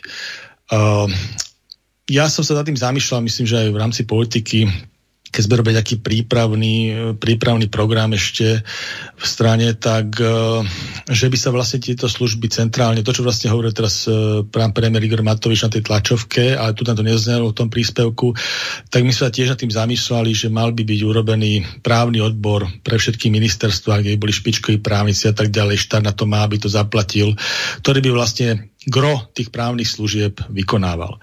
Uh, pre ten štát. Samozrejme sú nejaké špecifické veci, ja neviem, medzinárodné nejaké konania a tak ďalej, kde, kde keď potrebujete raz za rok alebo na nejaké konanie toho právnika, tak si viem predstaviť, že by sa v takéto veľmi špecifické veci proste nakontrahovala nejaká právna kancelária, aj medzinárodná, ktorá sa takýmito medzinárodnými spormi zaoberá. Ale na tú klasickú vnútroštátnu legislatívu sporovú a inú proste, e, tak myslím, že tento jednotný štátny orgán by splnil svoj účel a nemusel by sa tieto veci accesovať, to znamená e, kontrahovať so súkromníkmi, súkromnými právnej kanceláriami a tak ďalej. Veľa, veľa by sa ušetrilo jednoznačne. Takisto si myslím, že aj v upratovacích službách, ktoré sú tiež robené dodavateľsky, sa dá veľa ušetriť. Vola, kedy na ministerstvách boli vlastné upratovačky. Potom prišla móda zamestnávať do upratovateľské firmy, ktoré fakt, keď si zoberiete tie položky, koľko na to štát dá, tak to sú milióny eur, ktoré my platíme za upratovanie súkromníkom. A tiež je pekne vidno, keď sa mení vláda, jak sa menia tie jednotlivé upratovacie firmy na ministerstvách alebo štátnych podnikách a tak ďalej. To znamená, že tie modus operandi sa nemenia. Hej. Menia sa len dodávateľe a tak ďalej. Takže myslím si, že aj tam je možnosť prejsť do toho, aby sa zabezpečoval štát vlastnými zamestnancami. A takisto si myslím, že aj z hľadiska strážnej služby by sme mohli kľudne zamestnať vlastných strážnikov. Voľa, keď to takisto bolo na tých ministerstvách a ústredných orgánov štátnej správy. Nie je to žiadny problém. Nevidím dôvod, prečo by sa to malo robiť nejakými e, firmami a tak ďalej. Dokonca je to tak, bolo rozšírené za predchádzajúci vlád Smeru, že, že jedna firma, ktorá tieto veci a služby pre štát zabezpečovala, v podstate sa vypracovala pomaličky číslami dať nejaký, ja neviem, proste vysokozávrovkový podnik a pritom robila len elementárne činnosti, ako je strážna služba. Uh-huh. Takže, takže e, a takisto vidím, že uh, napríklad na ministerstve dopravy sa vypovedá táto strážna služba, konkrétne to je Bonul, ale neprichádza k zmene modus operandi ale prichádza len k tomu, že sa nahradí inými strážnymi službami. To znamená, že bude ich 5-6, ale zase to budú súkromné objekty, súkromné služby. Nechcem prejodikovať, ale môže tam byť nejaká väzba, jak, bola, jak sa predpokladá tá väzba u tých predchádzajúcich a proste systém je stále ten istý. Hej? Len to budú obsluhovať iní ľudia.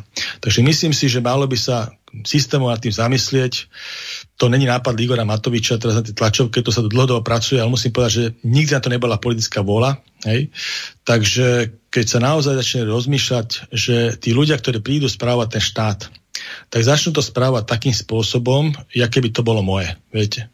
Že nie ako, že z cudzieho krv neteče takým spôsobom. Uh-huh. A ja mám aj veľký problém s tým, akým spôsobom sa napríklad riešia tá východoslovenská energetika. Lebo treba povedať jednu vec, že to je tiež taký jeden príklad, kedy vlastne chýbami minulosti alebo neviem, záujbami minulosti sa tu narobila privatizácia tzv. zlatých vajec. Hej. Tá energetika a tie energetické distribučky proste do tohto segmentu spadajú. Sú to vysokobonusové firmy, sú to zlaté vajcia, ktoré proste majú minimálnu zadlženosť a vlastne prinašajú finančné prostriedky. Privatizovali sa takým spôsobom, že 49 akcií, menšinový balík, ale s manažerskou kontrolou. A výsledok bol taký, že skončili všetky tri tie distribučky v cudzích rukách, ale cudzie ruky to sú, to sú štátne spoločnosti. Hej? Myslím, že české, francúzske tam boli nemecké.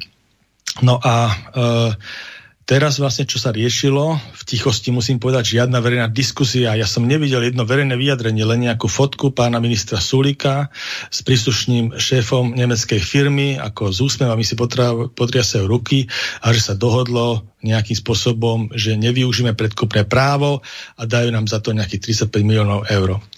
A tým je to vybavené nevidel som stanovisko, mm, ja neviem, nejakých uh, protimonopolného úradu napríklad vo veci, alebo nejakú verejnú diskusiu, alebo uh, financie za peniaze, ako, alebo tá hodnoty za peniaze, nejakého takéhoto, nejakého takéhoto inštitútu. Proste vyjadrenie vo veci, nejakú normálnu diskusiu. Proste nič, hej? len nejaké rozhodnutie. A rozhodnutie takým spôsobom, že treba povedať, že uh, tieto dve spoločnosti, konkrétne uh, RVE a E.ON, to sú uh, dve nemecké spoločnosti, sa dohodli, lebo oni v obchodu samozrejme e, v rámci celosvetového meradla a v tejto, tejto energetike sa dohodli na výmene akcií, hej? že vlastne e, distribučky prejdú celosvetovo, alebo tam, kde majú nejaký akcionársky podiel pod EON RVE, tak sa dohodli. Len samozrejme, že e, vláda Roberta Fica, okrem iných blbostí, čo robila, tak robila jednu dobrú vec, že, že nechcela dovoliť to, čo dovolil teraz pán minister Sulík, že by to ako nevyužito predkupné právo. Hej? Proste nechcela dovoliť prevod tej akcie a chcela sa asi uchádzať. Ja mám takú informáciu, chcela sa uchádzať o odkúpenie od toho R- RVE, čo Nemci samozrejme nechceli. Takže oni čakali na to, kým dojde nejaký takýto pán minister, ako pán minister Sulík, ktorý to, im to umožní. Hej? No, takže uh, toto sa tu reálne stalo a treba povedať, že tie čísla, čo boli zverejňované, sú dosť háznomerecké. Ja nebudem hovoriť nejaké konkrétnejšie čísla, tiež ich nemám podložené, ale nejaké mám. Ale môžem povedať, že tá cena, ktorá ide asi za, z RVE na EON, tak za 4 roky je splatená. 4 roky prevádzky, hej? Takže aby ste vedeli. A potom už máte len čistý zisk z prevádzky. Hej?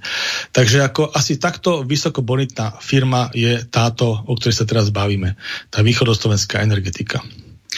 No a teraz vlastne tá situácia, bráni, že stanovisko proti, proti monopolného úradu tu na chýba, pretože treba povedať, že Eonor má aj západoslovenskú distribučku, bude mať východoslovenskú, čiže čo na to protimonopolný úrad a tak ďalej, nejaké takéto stanoviská, no a a celkový ten diskurs. Takže mi to chýba. A toto spada do toho istého segmentu, pretože keď sa bavíme o tom, že ten COVID-19 a vypnutie ekonomiky na 3 mesiace, hej, ten loghy, čo sme tu mali, v podstate, Aha. tak priniesol to, že vlastne tá republika z nejakého plánovaného deficitu 2,8 miliardy eur sa vyšplhá zhruba na tú 12, 12 miliard eur. Hej?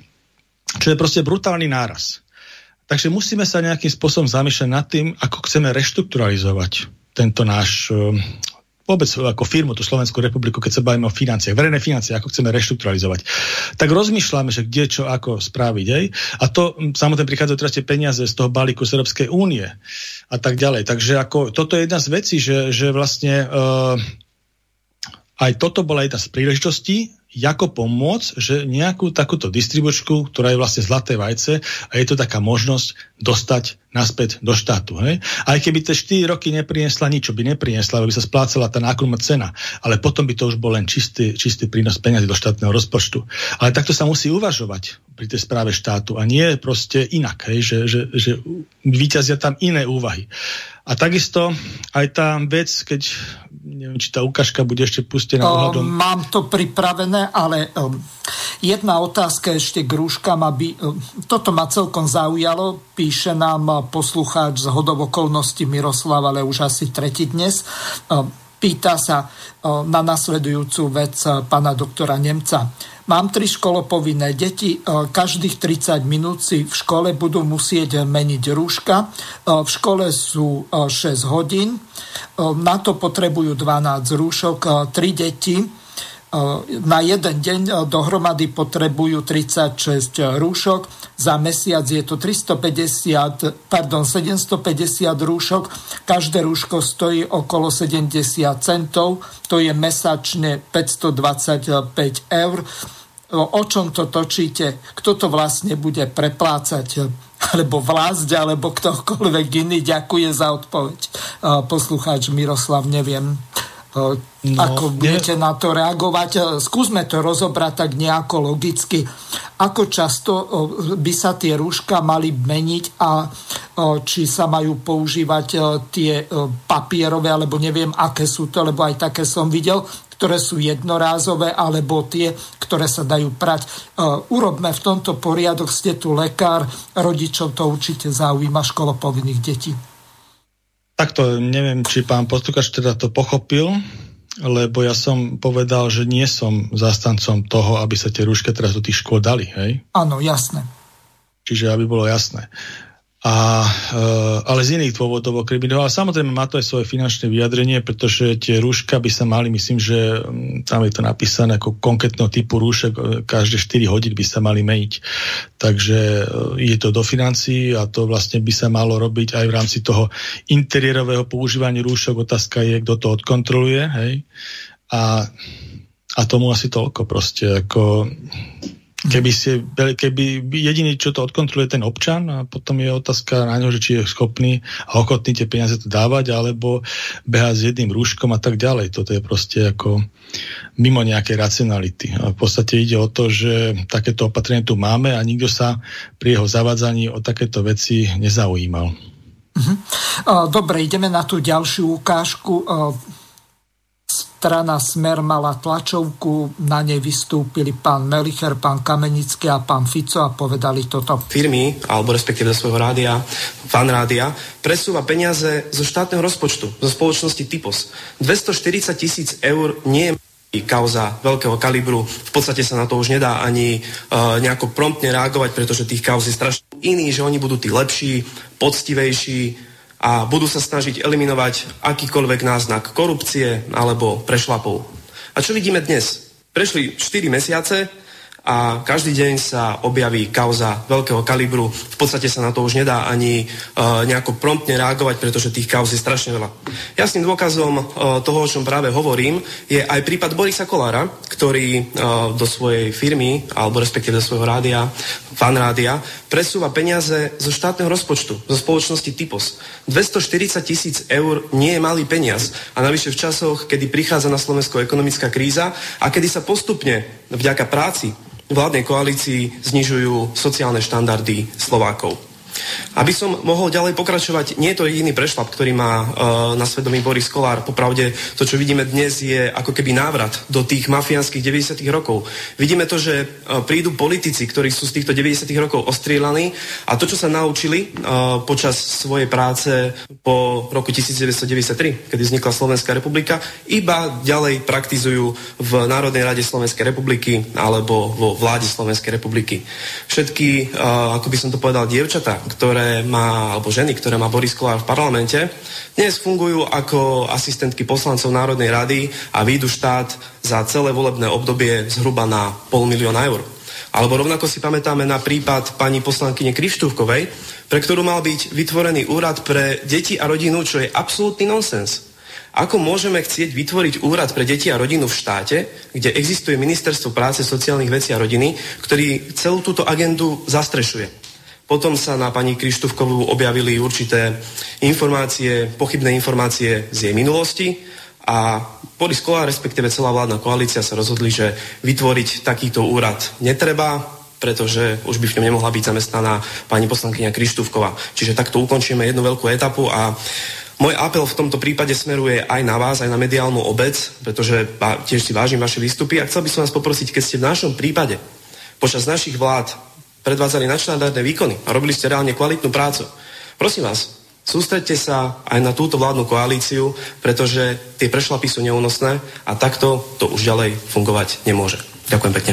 Ďakujem pekne, otázky Svata 3, o, tak na upresnenie, vy stále operujete s číslom 240 tisíc, čo sa týka tej zmluvy. Pán Kolár a, a pán Kanka hovoria o 100 tisíc eurách, o, tak skade si teda zobrali tú sumu 240 tisíc. Keď si pozriete centrálny register zmluv, nájdete jednoduchú odpoveď. E, tie zmluvy sú robené tak, že, minimálne, že dostane tá, e, to rádio minimálne, myslím, že 100 alebo 120 tisíc eur do konca roka 30, do 31.12.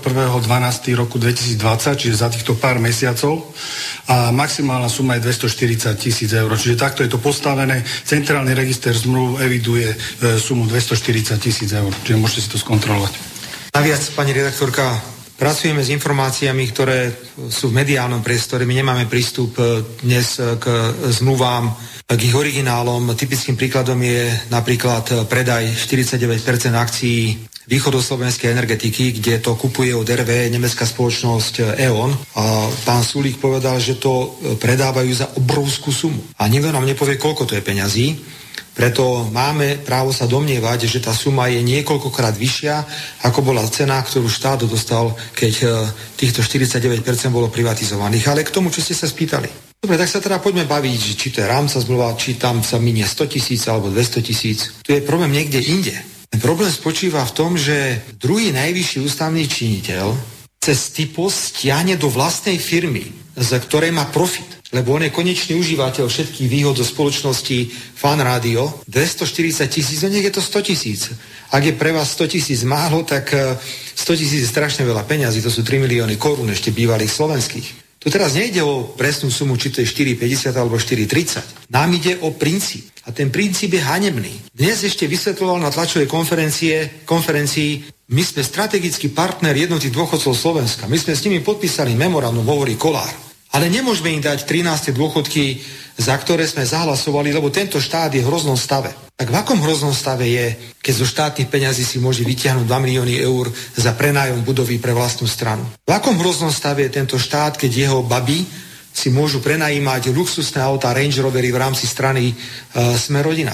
V aký problém v tomto štáte je, keď dokáže typos na reklamu do fanrádia pre pána Kolára vyhodíte štvrť milióna eur? To sú neuveriteľné peniaze. Princíp je jednoducho neudržateľný. Neudržateľný. A ešte keď dôjde aj k otvorenému porušeniu etického kódexu, vedľa mňa nestojí človek, ktorý si to prečítal v novinách, vedľa mňa stojí bývalý minister financií. A viete, že spoločnosť Typos AS patrí do portfólia ministerstva financií. A nikto z nás si tam nedal ani kamaráta, ani najbližšieho spolupracovníka, nikto tam nedal ani niekoho, kto riadil nejakú mediálnu kampaň strany Smer sociálna demokracia. Vedie to do očí bijúce už. Takže ideme to komentovať. Ja by som tam povedal ešte jedno hľadisko smerom, čo ktoré tam nezaznelo ohľadom tej firmy Typos, pretože ak sme sa o tom bavili, že momentálne máme stav verejných financií, aký máme. Je tam deficit ďaleko väčší ako plánovaný a musíme reštrukturalizovať tento, tento balík, finanč, uh, finančný balík republiky. A v tomto čase, keď sme v podstate v takýchto číslach, tak my zo štátneho rozpočtu dávame peniaze na podporu hazardu ako reklamu že platíme, to jedno, či teraz ako aj konkrétnemu rádiu, ale vôbec, dáme ako štát, zo štátnej firmy Typos dáva peniaze na to, aby podporoval hazard. Pretože to o tom sa baví. Aj keď to je štátny hazard, hazard hej.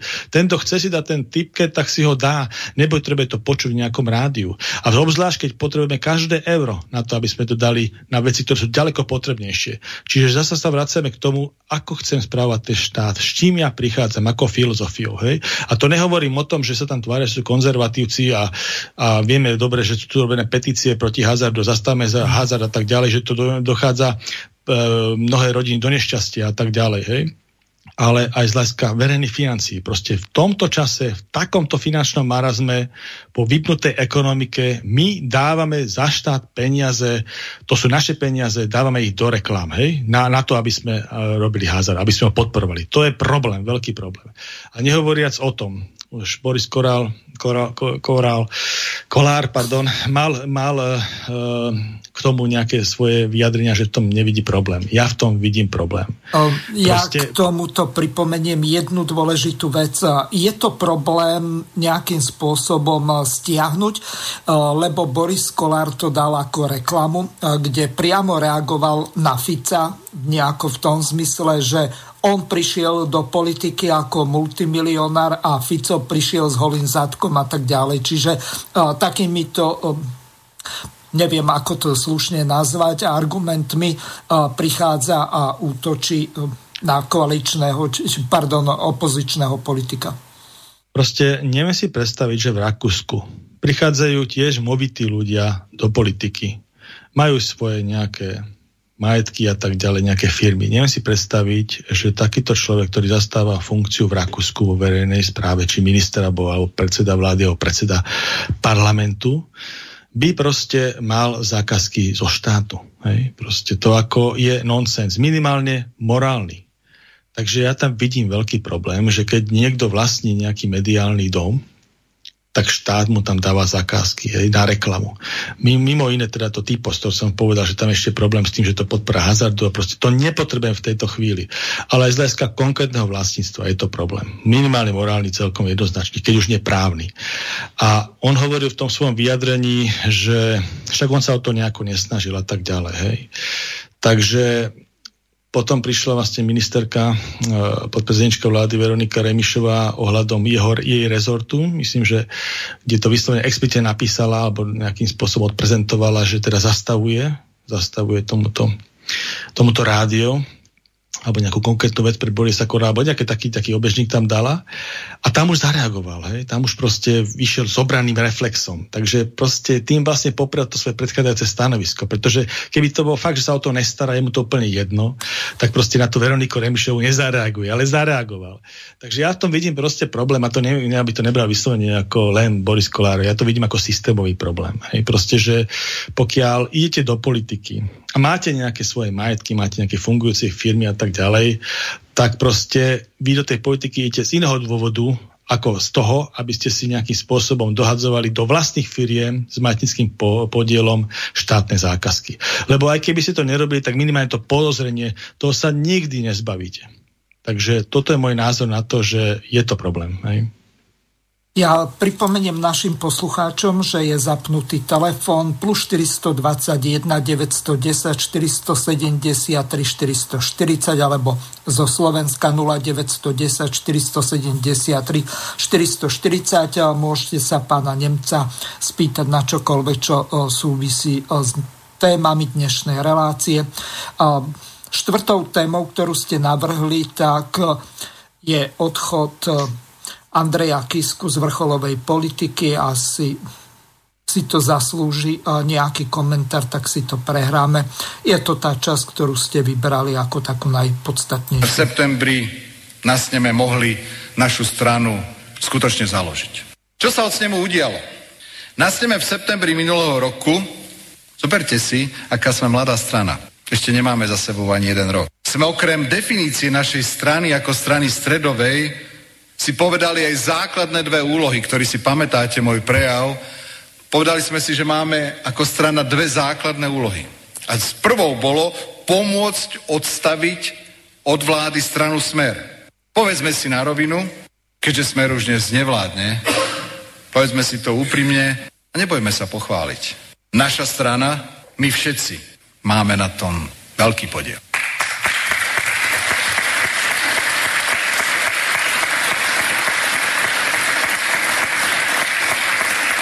Druhá úloha sa nepodarila. Tou druhou úlohou bolo vytvoriť spolu silný koaličný blok.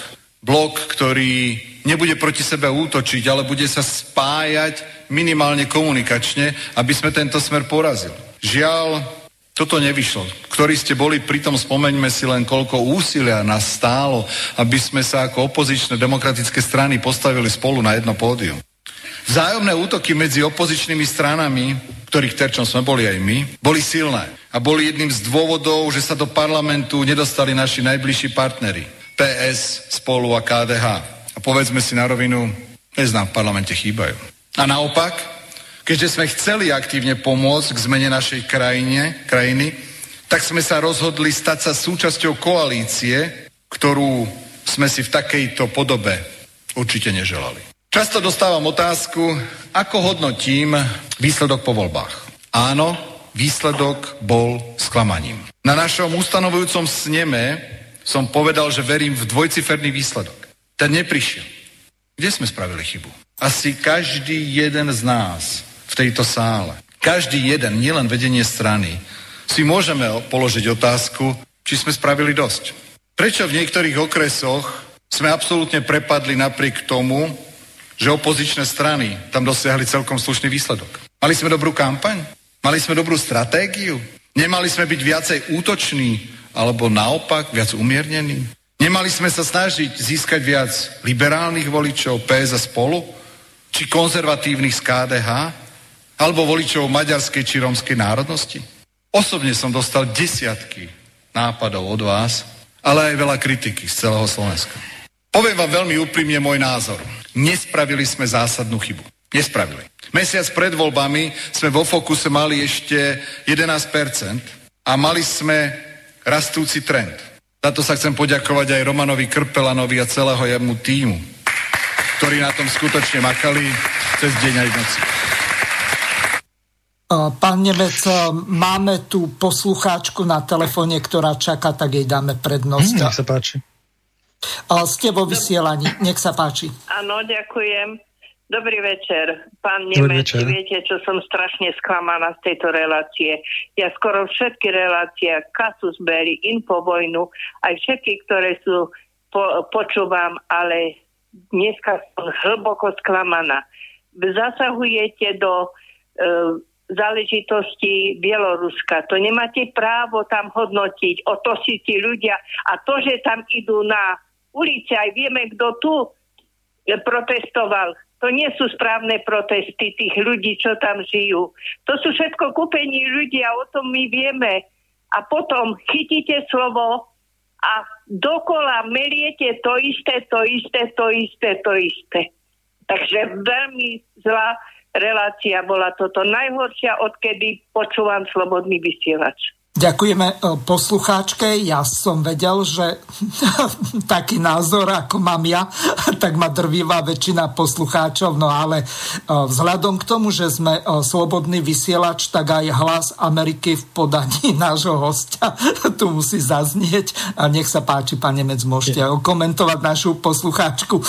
Myslím, že netreba komentovať. Je to názor, ktorý neberieme. Každý má právo na svoj názor. Ja ho mám iný, takže my sa, my sa nestretneme samozrejme. Ale vrátim sa k tomu. Pánovi. Moment ešte. Máme tu jeden e-mail od e, poslucháča Andreja. Potom sa k tomu dostaneme, aby e, tých e-mailov sa hrnie veľa, aby sme e, nezabudli nejaké prečítať. Zdravím vás do štúdia, problém je úplne inde. Ak by boli predčasné voľby, malo by Olano cez 20%. Čo sa s tým dá robiť, pýta sa poslucháč Andrej. No neviem, či by malo... Aká je, alter, aká je momentálne alternatíva, keď e, Michalko hovorí, že niečo bude možno o rok, o pol, druhá, o dva, neviem kedy. E, ako je to vlastne aj s tou stranou vlast, je už e, úplne v likvidácii. Zrejme k tomu smeruje tá otázka tohoto nášho poslucháča Andreja, ale môžem sa miliť. Nech sa páči. Tak strana vlast to si musí zodpovedať e, strana vlast so svojimi štatutármi. A čo sa týka nejakých takých, ako vyslovil prognozu pán poslucháč, čo sa ťažko prediguje, lebo ja osobne tiež mám taký vzťah k tým prieskumom verejnej mienky, e, ktoré sme to nejakým spôsobom zažili, nemali takú vysokú validitu, takže myslím momentálne ani nejaké na trhu nie sú a e, ani predčasné voľby si myslím, že nie sú otázkou dňa. Zatiaľ vychádzame z postulátu, že bude sa konať, budú sa konať riadne voľby, takže najbližšie o 4 roky a to je príliš ďaleko na akékoľvek kalkulácie, ale kto má chuť, tak si ich môže robiť. Je to úplne aj pán, pán poslucháč, aj, aj vy v štúdiu, alebo proste pán Michalko, ale myslím si, že ja sa teda radšej venujem tým konkrétnym veciam ano. v tom štáte. Dobre, poďme k tomu snemu za ľudí a odchodu Andreja Kisku z politiky. Aký dojem to na vás urobilo a k čomu to smeruje? Vieme, že Veronika Remišová vyhrala voľby. Z hodov okolností dnes k tomu mal pán Michalko na YouTube rozsiahly komentár, tak si to môžete vypočuť, ale v prvom rade našich poslucháčov zrejme bude zaujímať váš názor na túto vec. Tak ja by som sa pozastavil k tomu prezidentovi Kiskovi, lebo samozrejme, že akým spôsobom sa úprace vnútro stranicky, každá politická strana je jej vec, uh, ale toto bola strana, ktorá bola zaujímavá tým, že vlastne ju zakladal uh, ex-prezident a mal, mal určité očakávanie on, aj, aj by som povedal väčšia časť uh, väčšia časť e, občanov a tak ďalej, pretože predsa len keď prezident e, stranu, tak sa očakáva, že to bude strana nočného systému, ale nestalo sa tak. Hej. Tá strana síce dostala do parlamentu, ale s, s percentuálnym ziskom 5,77% a vlastne tento prejav bol taký rozlučkový a tam sa k tomu aj vyjadroval, jak to, jak to tam ako prezentoval. Uh, osobne si myslím, že ten jeho vstup do politiky, keď ho zoberiem ako, ako prezident, ako politickú postavu, tak e, bol pre mňa dosť veľkou záhadou z hľadiska toho, že on nikdy nejakým spôsobom nebol vyprofilovaný z hľadiska nejakej, nejakej myšlienky. Hej. Proste ja som ten pocit z neho nikdy nemal, že by niečo konkrétne presadzoval. Lebo to, že chce niekoho odstaviť, a on to niekoľko spomínal, v tej politike to je príliš málo. Tam išlo skoro o nejakú víziu smerovania štátu a v hospodárstve, v politike, spoločenstve, proste niečo. Hej. Nebol podľa môjho názoru nositeľom takejto myšlienky a takisto to bolo veľmi cítiť aj pri budovaní tej strany, že vlastne ani tam to nebolo cítiť, hoci by to už mala politická strana, ktorá by mala byť nejak názorovo, hodnotovo vyhranená, on stále podľa môjho názoru urobil politickú chybu, že sa nejakým spôsobom nevyhradil, pretože ten, ten centrizmus, ten stred, to je proste také ako so všetkými za dobré a, alebo zle. Hej. To proste není nič, čo by nejakým spôsobom upútal. Čiže to je môj názor, že tam bola chyba.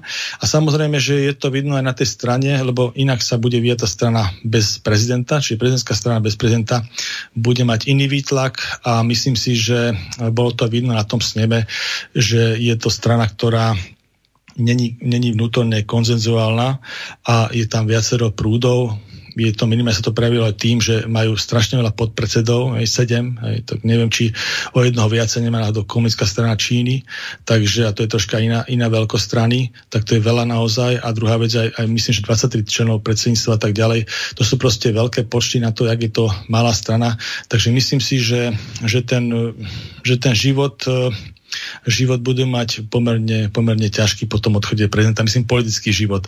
A naozaj e, tým by som sa stotožnil, nikdy som to čítal, myslím, že to hovorí Roman Michalko, že e, budú mať problém e, politicky prežiť. Samozrejme, že to ešte ďaleko, ak sme hovorili tie voľby a tak ďalej, ale tým, že sú tak málo politicky vyprofilovaní a majú tak, tak rozdielne antagonistické politické prúdy v sebe obsiahnuté, lebo myslím, že to bolo tak skorej vyskladané, kto ako vychádza s pánom prezidentom alebo ex prezidentom ako nejaké hodnotové smerovanie, jaké má, tak e, myslím, že bude mať veľmi ťažkú budúcnosť. Takže toľko k tomuto a ohľadom toho pána ex-prezidenta myslím si, že z hľadiska nejakého no, politického smerovania štátu a tak ďalej, e, ten, ten jeho prínos e, myslím si, že ne, nejako, nejakým spôsobom neprekročil prínos tých predchádzajúcich prezidentov. Uh-huh. Dobre, prejdeme na ďalšiu tému.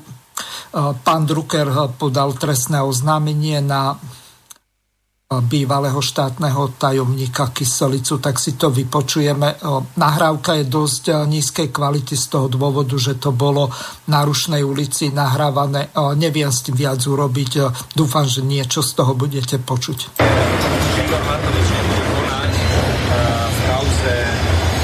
Kyselicu ako agenta, kde oznámil sám Igor Matovič, že má informácie o tom, že tajná služba, vojenské obranné spravodajstvo mala byť použitá na rozklad eh, jeho hnutia a zabránenie vzniku volieb, čo je vážny e, zločin vzťahu zneužitia právomoci verejného činiteľa. Nezvolal ani bezpečnostnú radu, nezachytil som, že by ani bol iniciovaný uh, osobitný výbor pre kontrolu vojenského obraného spravodajstva. Povedal som, že ak sa nebude konať, my podáme uh, trestné oznámenie pod orgánom činným trestnom konaní na to, aby preveril tieto informácie, ktoré zrejme má premiér Matovič, že naša tajná služba chcela manipulovať. Tak som urobil dnes a verím, že pán Matovič orgánom činným trestnom konaní podá túto informáciu. Ak sa ukáže, že tieto informácie má, myslím si, že jednoznačne konať má. A nech potom, ako sa hovorí pani, pani, jak to bola bývalá vláda, nech sa to zodpovedajú, ak to boli jednotliví činiteľia, agenti, vo vojsku, spravodajstvo, nie sú potrestaní. Nemôžeme byť v neistote, že naša obranné vojenské spravodajstvo chcelo manipulovať to, jak tára, by mal prestať s takýmto Teda to na to vyjadrenie nemáte nejaké vlastné Igor Matovič sám verejne aj na svojom statuse oznámil, že má informácie o tomto a ja som okamžite reagoval, ak teda také informácie má, má začať konať, ak nezačne konať, tak v takom prípade musíme aj my ako občania alebo politické subjekty oznámiť orgánom činným trestnom konaní, aj keď by mali konať e, automaticky, že majú si predvolať a vypočuť Igora Matoviča. Čiže vy tú úlohu, ktorú podľa vás Určite, že to mal urobiť. Jednoznačne mal zvoliť v prvom rade Bezpečnostnú radu štátu. Ak také informácie má, mal si preveriť, keď niekto v minulosti zvolával Bezpečnostnú radu kvôli vockám alebo kvôli Šerešovi, tak ja si myslím, že toto je vážna vec a on tvrdí, že tie informácie má, lebo takto to napísal a tvrdí, že on takým informáciám disponuje. Ospravedlňujem sa za veľmi nekvalitnú nahrávku, ale e, bohužiaľ musíme vychádzať z toho, čo bolo e, zverejnené, takže e, pán Nemec, môžete to komentovať. Áno, to myslím bolo nahrávané pre to generálnou prokurátorou, takže preto exteriérová nahrávka. No, tento prípad Kyselica to je také naozaj zaujímavé politicky, ja som to preto vybral do toho, pretože Jednak samozrejme vychádzame, je to nepotvrdené, hej, že bol niekde, niekde príslušníkom toho vojenského obranného spravodajstva, čiže ako nie je to potvrdené, len teraz povedzme to teoretické rovine. To znamená, uh, keď ste príslušníkom policie alebo vojska alebo spravodajskej služby, tak samozrejme, že ste pod prísahou, hej, proste ako štátu a tak ďalej. To je, to je taká, to nie je klasický zamestnanecký pomer, je taká vec. Čiže akákoľvek kandidatúra takéhoto človeka, a ešte samozrejme sú tam aj postulaty, že vlastne musíte byť apolitický a tak ďalej pri výkone svojej funkcie a no proste veľa, veľa všelijakých obmedzení Uh, ale kandidovať ako tak môžete, aj keď ste činní, hej? To znamená, to není ako v tomto postavení, že by takí ľudia nemohli kandidovať, ale je tam schvalovací proces tých, tých jednotlivých uh, riadiacich zložiek týchto ľudí, tých veliacich dôstojných a tak ďalej. To proste nie je len tak, že sa rozhodnete, hej? Čiže je to také zaujímavé, keby tak bolo, takže muselo to byť zvedomím tých, tých, tých uh, nadriadených, nadriadených a tak ďalej. Čiže v tomto prípade, keď to bolo vojensko spravodajstvo, tak toho pána Balciara, hej. Uh-huh. A samozrejme, že, že to už je prvý problém, že prečo, hej, k tomu došlo, lebo keď sa jedná o spravodajskú službu a toto je vojenská kontraozvedka, tak tá má svoj náplň činnosti z zákona, hej. A nemyslím, že náplň činnosti je dávať kandidátov do Národnej rady, hej a ešte utajeným spôsobom. To je proste ako fakt ako ťažko pochopiteľná vec, ako my vyslovene, lebo to je niečo úplne iné, spravodajská služba a niečo iné je verejná politika.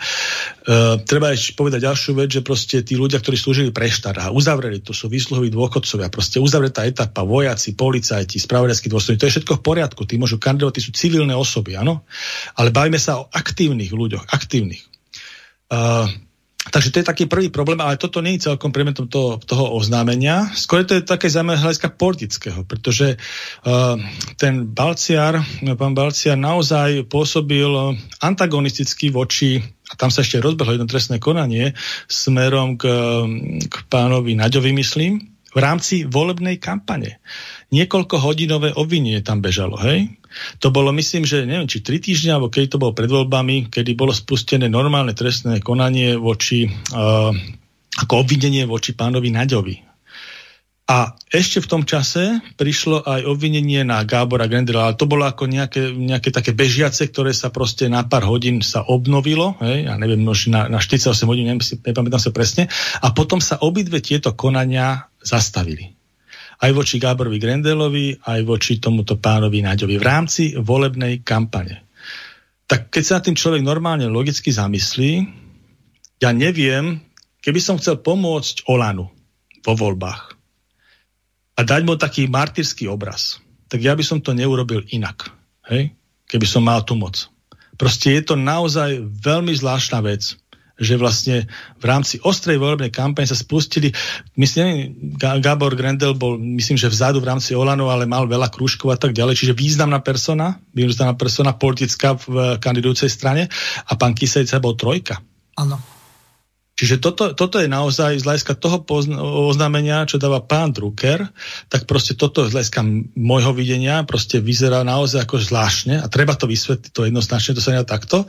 A potom druhá vec je zvláštna je to, že vlastne pán expremiér Pellegrini sa vyjadroval, jak sa vyjadroval, že vlastne nič o tom nevie a pán e, súčasný premiér ho oznávil pána, označil pána Kyselicu za hrdinu, hej tak to je pak naozaj akože zvláštne, viete, že proste čo vlastne toto celé malo znamenať. Z hľadiska politického, hej, už nemusím hovoriť tam tie ďalšie ako veci, ale z hľadiska politického proste. A musím povedať, že obidve strany boli kvázi antagonické, lebo v tom čase pán Pelegrini bol uh, predstaviteľ najsilnejšej koaličnej strany a pán uh, Matovič už v tom čase predstavoval ako významnú silu e, opozičnú. Hej? A tam boli také prieskumy, ktoré hovorili okolo tých 17%, že mal v tom čase, dajme tomu nejaké tie tri týždne pred, pred, e, pred samotným volebným aktom Olano, prieskumoch, ktoré sa už nezverejňovali a výsledný efekt bol, že vo voľbách dostal 25%, myslíme. Takže ten nárast 9% proste toto kľudne mohlo spôsobiť. Samozrejme, to sú len dohady, hej? ale proste je to jedna z optík, ktorá sa dá použiť. Proste, že, že ten martýrsky obraz takýchto dvoch obvinení v čase horúcej kampane a ešte zoberete potom vlastne po voľbách, že sa vyplávalo takéto podozrenie, tak proste čo si o tom máte myslieť. To sú naozaj veci, ktoré ako nejakým spôsobom bez dohova, dohád by sa mali nejakým spôsobom verifikovať, vysvetliť nejakých tých možnostiach, ktoré ten zákon dáva. Takže ja celkom chápem tohto pána Druckera, že, že vlastne takéto oznámenie na toto dával minimálne za účelom toho, aby sa to nejakým spôsobom osvetlilo. Hej? Pretože potom ešte pán premiér tam, tom, pán Drucker hovoril, že vlastne hovoril o tom, že ho tam nasadili alebo celý od neho nejaké veci a tak ďalej. To sa tiež všetko musí verifikovať, ale proste je to problém. Toto je, toto je z hľadiska politiky je to problém. Dobre, neviem, asi čas nám veľmi rýchlo uteká, už máme len nejakých 9 minút do konca relácie, tak ešte tu máme jednu takú ukážku, neviem koľko z toho stihneme, lebo ešte vy ste 4 chceli, no tak tlačovka Igora Matoviča ku prokuratúre, tak si to vypočujeme chcel opýtať, ja by som sa chcel opýtať, eh, pán premiér, na eh, generálnu prokuratúru. Eh, dnes mala tlačovku prvá námestnička, ktorá zastupuje generálneho prokurátora. Kritizujú zákon o, o prokuratúre, ktorý je teda na ceste z prezidentského paláca do parlamentu. A teda hovoria o tom, že ak by teda bolo prelomené veto prezidentky v tomto prípade, tak uh, oni tiež uh, podajú stiažnosť na ústavný súd a s tým, že vidia tam ešte ďaleko väčšie pochybenia, ako videla prezidentka v tomto zákone. Neviem, či dovolené odpovedať otázkami, ale ja by som vás poprosil o odpoveď, že uh, to je tá pani, tá prvá námestnička generálneho prokurátora, dnes zastupujúca vlastne generálna prokurátorka, ktorá hovorila, že Monika Jankovská nespá spáchala trestný čin ako verejný činiteľ? Ak je to tá istá pani, tak myslím si, že ani odpoveď e, neočakávate. Je to prvá námestnička generálneho prokurátora, ktorá ho teraz uh, zastupuje. Hovorí o tom, že nedostatok uh, prokurátorov v prokuratúre bez toho, aby sa musela otvárať prokuratúra na kandidátov zvonku. Vy ste tu vlastne s vašimi poslancami v prvom kole hlasovania uh, vyjadrili, že teda bolo by to možné a ako by ste teda zareagovali na to, že celá komisia pripravuje takýto Rozumiem, že, že keď, eh, keď je to tá istá pani, ktorá hovorí, že Monika Jankovská, o ktorej celé Slovensko vie, že čo to, čo to bolo za uh, úplatnú devku vo vedení spravodlivosti, ktorá predávala rozsudky a vybavovala rozsudky na želanie. A keď táto pani obhajuje túto pani, Moniku Jankovskú, tak jej názor aj v inej veci má pre mňa úplne rovnakú váhu. Pani, o ktorej hovoríte, že jej názor vás nezaujíma, dnes riadi generálnu prokuratúru a bude riadiť do momentu, kým vy zvolíte a prezidentka vymenuje nového kandidáta. Prezidentka aj prokuratúra tvrdia, že ten zákon, podľa ktorého chcete voliť, môže skončiť na ústavnom súde. A otázka je, nebude toto nová kauza Čenteš, táto pani bude riadiť generálnu prokuratúru dva a pol roka, tak ako Ladislav Tichý, kým sa budú naťahovať všetky tie procesy, kým tam bude riadne vymenovaný generálny prokurátor. A pýtam sa vás to preto, je to vlastne vo vašich rukách. Ja pevne verím, že pani prezidentka Čaputová nebude chcieť ísť v šlapajach pána prezidenta Gašparoviča a nebude chcieť napomáhať tomu, aby generálna prokurátora naozaj nadalej fungovala ako funguje. Cieľom nás ako koalície, našeho politického hnutia, súčasných koaličných poslancov a nás, teda aj ko- ostatných koaličných strán, je zabezpečiť, aby na Slovensku zákon platil pre každého. Bohužiaľ, videli sme pri Trnkovi, Čižnárovi, že tá spravodlivosť bola selektívna. Že vtedy, keď mali kričať a kedy mali hájiť spravodlivosť, tak mali svoje žúrky a neviem, aké opilecké rozhovory s nejakým počiatkom o tom, že nezáleží na tom, čo je pravda. Záleží, aký urobíme marketing, alebo uh, to právo naozaj nebol, neplatilo pre každého rovnako. Neboli si ľudia pred zákonom rovní. My sme slúbili vyčistiť tieto inštitúcie od skazených ľudí, ktorí tam sú a nepredpokladáme, že kapri si budú chcieť vypustiť uh, rybník dobrovoľne. Ale my sa im ho pokúsime vypustiť, alebo minimálne im tam nasadiť šťuky. A toto je cesta, ktorou to chceme urobiť, ako sa rozhodli koaliční poslanci ísť, že umožníme, aby mohol byť zvolený aj človek mimo prokurátorského stavu. Zároveň to je európska cesta, lebo ak som povedal, že je kopa krajín v Európe, kde to umožnené je, že si pani prezidentka alebo prvá uh, námestníčka generálneho prokurátora povedia, že ani za svet budú chcieť silou mocou niekto z politických dôvodov, niekto z tých vypustením. Hold, to je ich, uh, ich postoj. Áno, majú možnosti sa brániť, komplikovať, hádzať polena pod nohy a my zase musíme splniť to, čo sme ľuďom slúbili. Do konca relácie máme 4 minúty, takže viac toho nestihneme. Nech sa páči komentovať, pán Nemec.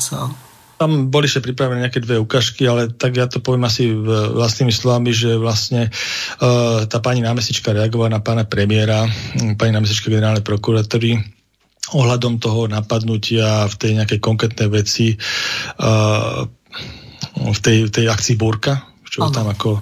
Takže to, to, to som chcel len povedať, že proste je to dosť neadekvátne, keď, keď nejaký politik útočí na generálnu prokuratúru takýmto spôsobom, takýmto slovníkom ako pán premiér. To sa proste nehodí. To sa dá akceptovať v rámci jednotlivých politikov, ktorí v podstate bojujú v jednom ringu, ale toto je kvázi nejaký nezávislý orgán a tak by sa malo naozaj, by som povedal, vystúpať vecne, tak ale tá, tá mm, doplňujúca informácia tej pani námestničky, ktorá nezaznie, tak asi len toľko to na vysvetlenie. A potom vlastne tej druhej ukážke tam bolo pripravené to, že uh, tá pani námestnička na tej generálnej prokuratúre uh, vlastne vysvetľovala uh, nejakým spôsobom komisiu, ktorá bola zriadená a akým spôsobom sa uh, rozširuje v tom zákone ten návrh tých jednotlivých uh, profesných združení a tak ďalej ohľadom možnosti navrhnúť generálna prokuratúra a tak ďalej. A vysvetľovala aj tú genézu toho celého, aj ten celkový výsledok a potom tam ešte vysvetľovala aj vlastne uh, to, um, to veto tej pani prezidentky, v čom, boli, v čom boli v zhode a v čom by ešte rozšírila. Ale v zásade môj koment k tomu mal byť taký, a teda bude taký, že všetky tie zmeny, ktoré tam sú uh, dané, tak podľa môjho názoru uh, oni tam navrhujú napríklad, že plénum generálnej prokuratúry by malo navrhnúť, alebo mohlo navrhnúť e, toho, toho alebo byť jednou inštitúciou, ktorá to navrhuje, toho generálneho prokurátora. Myslím, že aj teraz akože ešte môžu navrhnúť. Ale ja si osobne myslím, že keď chceme, alebo teda mal by som takú predstavu, že keď chceme, aby generálna prokuratúra mala nejaký štátotvorný prvok, tak myslím, že by stálo za to, však to nie je tak veľa tých prokurátorov, nejakých 860 alebo koľko na tom Slovensku, že naozaj by boli schopní oni vygenerovať priamo voľbou pléna, pléna toho generálneho prokurátora, to znamená, všetci prokurátori by navrhli nejaké tri mená do toho parlamentu. Naozaj zo svojho stavu aby to nebola nejaká úzka skupina, nejakého pléna a tak ďalej. Ale naozaj ako, teda tej rady, ale ako toho pléna, to, toho celého prokurátorského stavu. Naozaj by to malo inú validitu aj ťaké meno odmietnúť v tej Národnej rade, keď poviem otvorene, hej. A prinášalo by to nejakú takú zmenu, lebo toto, čo sa vlastne, tá menovací diskurs, ktorý tam je a čo vlastne prichádza, tak neprináša podľa môjho názoru tú zmenu. A naozaj tých 30 rokov tej generálnej prokuratúry, ak tu máme tým tí prokurátor, ktorý ten systém vygeneroval, to není šťastné obdobie, to musím povedať otvorene. A to je jedno, ktoré obdobie politické to boli tie vlády pri. Proste tá geneza tých prokurátorov, aj to ich pôsobenie nebolo šťastné. Hej. Takže osobne si myslím, že takáto vec a potom mi tam strašne chýba ešte jedna vec, e, ktorú my sme mali aj v rámci toho programu, že aby bola možnosť povolená súkromnej obžaloby, hej, legislatívna. Za tým to, to sa momentálne za súčasného stavu vôbec nerieši. To je práve tá taká tá poiska, občianská poiska toho, že keď generálna prokuratúra nejaké konanie zamietne a vy ste, máte tu možnosť zhromaždiť tú dôkazovú situáciu a podať to na súd. Bez toho, že by ona mala nejakú ingerenciu v tom. A ten súd, keď to príjme, a nedaj Bože ešte rozhodne vo váš prospech, tak to je nejaká vec, ktorá nastaví zrkadlo tomu konkrétnemu prokurátorovi, ktorý vám ten váš, e, to vaše podanie neakceptoval. Hej? Ale to tento systém e, nejakým spôsobom nerieši. Takže osobne si myslím, že, že by stalo za zvaženie ešte to, čo sa momentálne diskutuje, že tých troch kandidátov, ktoré kvázi môže priniesť to plénum, teda tá, rada generálnej prokuratúry, že by schválilo plénum. Proste plénum prokurátorov. Všetkých slovenských prokurátorov vygenerovalo by nejakou voľbou tri mená, ktoré by išli do Národnej rady. Hej? Popri tých ostatných, ktorí ešte majú tú menovaciu kompetenciu. Bola by to, bola by to podľa mňa dosť veľká zmena dosť veľká zmena. Pán Nemec, koniec relácie máme, takže rozlúčte sa s poslucháčmi. Tak ďakujem pekne za tú možnosť a mm, všetkým teda prajem príjemný, príjemný večer. Aj vám. Ja. Ja tiež vám veľmi pekne ďakujem a lúčim sa s vami. O 4 týždne sa budeme počuť. Do počutia. Vysielací čas dnešnej relácie veľmi rýchlo uplynul, tak sa s vami zo štúdia Banska Bystrica Juh lúči moderátor a zúkar Miroslav Hazucha, ktorý vás touto reláciou sprevádzal. Vážené poslucháčky a poslucháči, budeme veľmi radi, ak nám zachováte nielen priazeň, ale ak nám aj napíšete vaše podnety a návrhy na zlepšenie relácie, lebo bez spätnej väzby nebude budeme vedieť relácie zlepšovať. Za čo vám vopred veľmi pekne ďakujem. Do počutia. Táto relácia vznikla za podpory dobrovoľných príspevkov našich poslucháčov. I ty sa k ním môžeš pridať. Viac informácií nájdeš na www.slobodnyvysielac.sk Ďakujeme.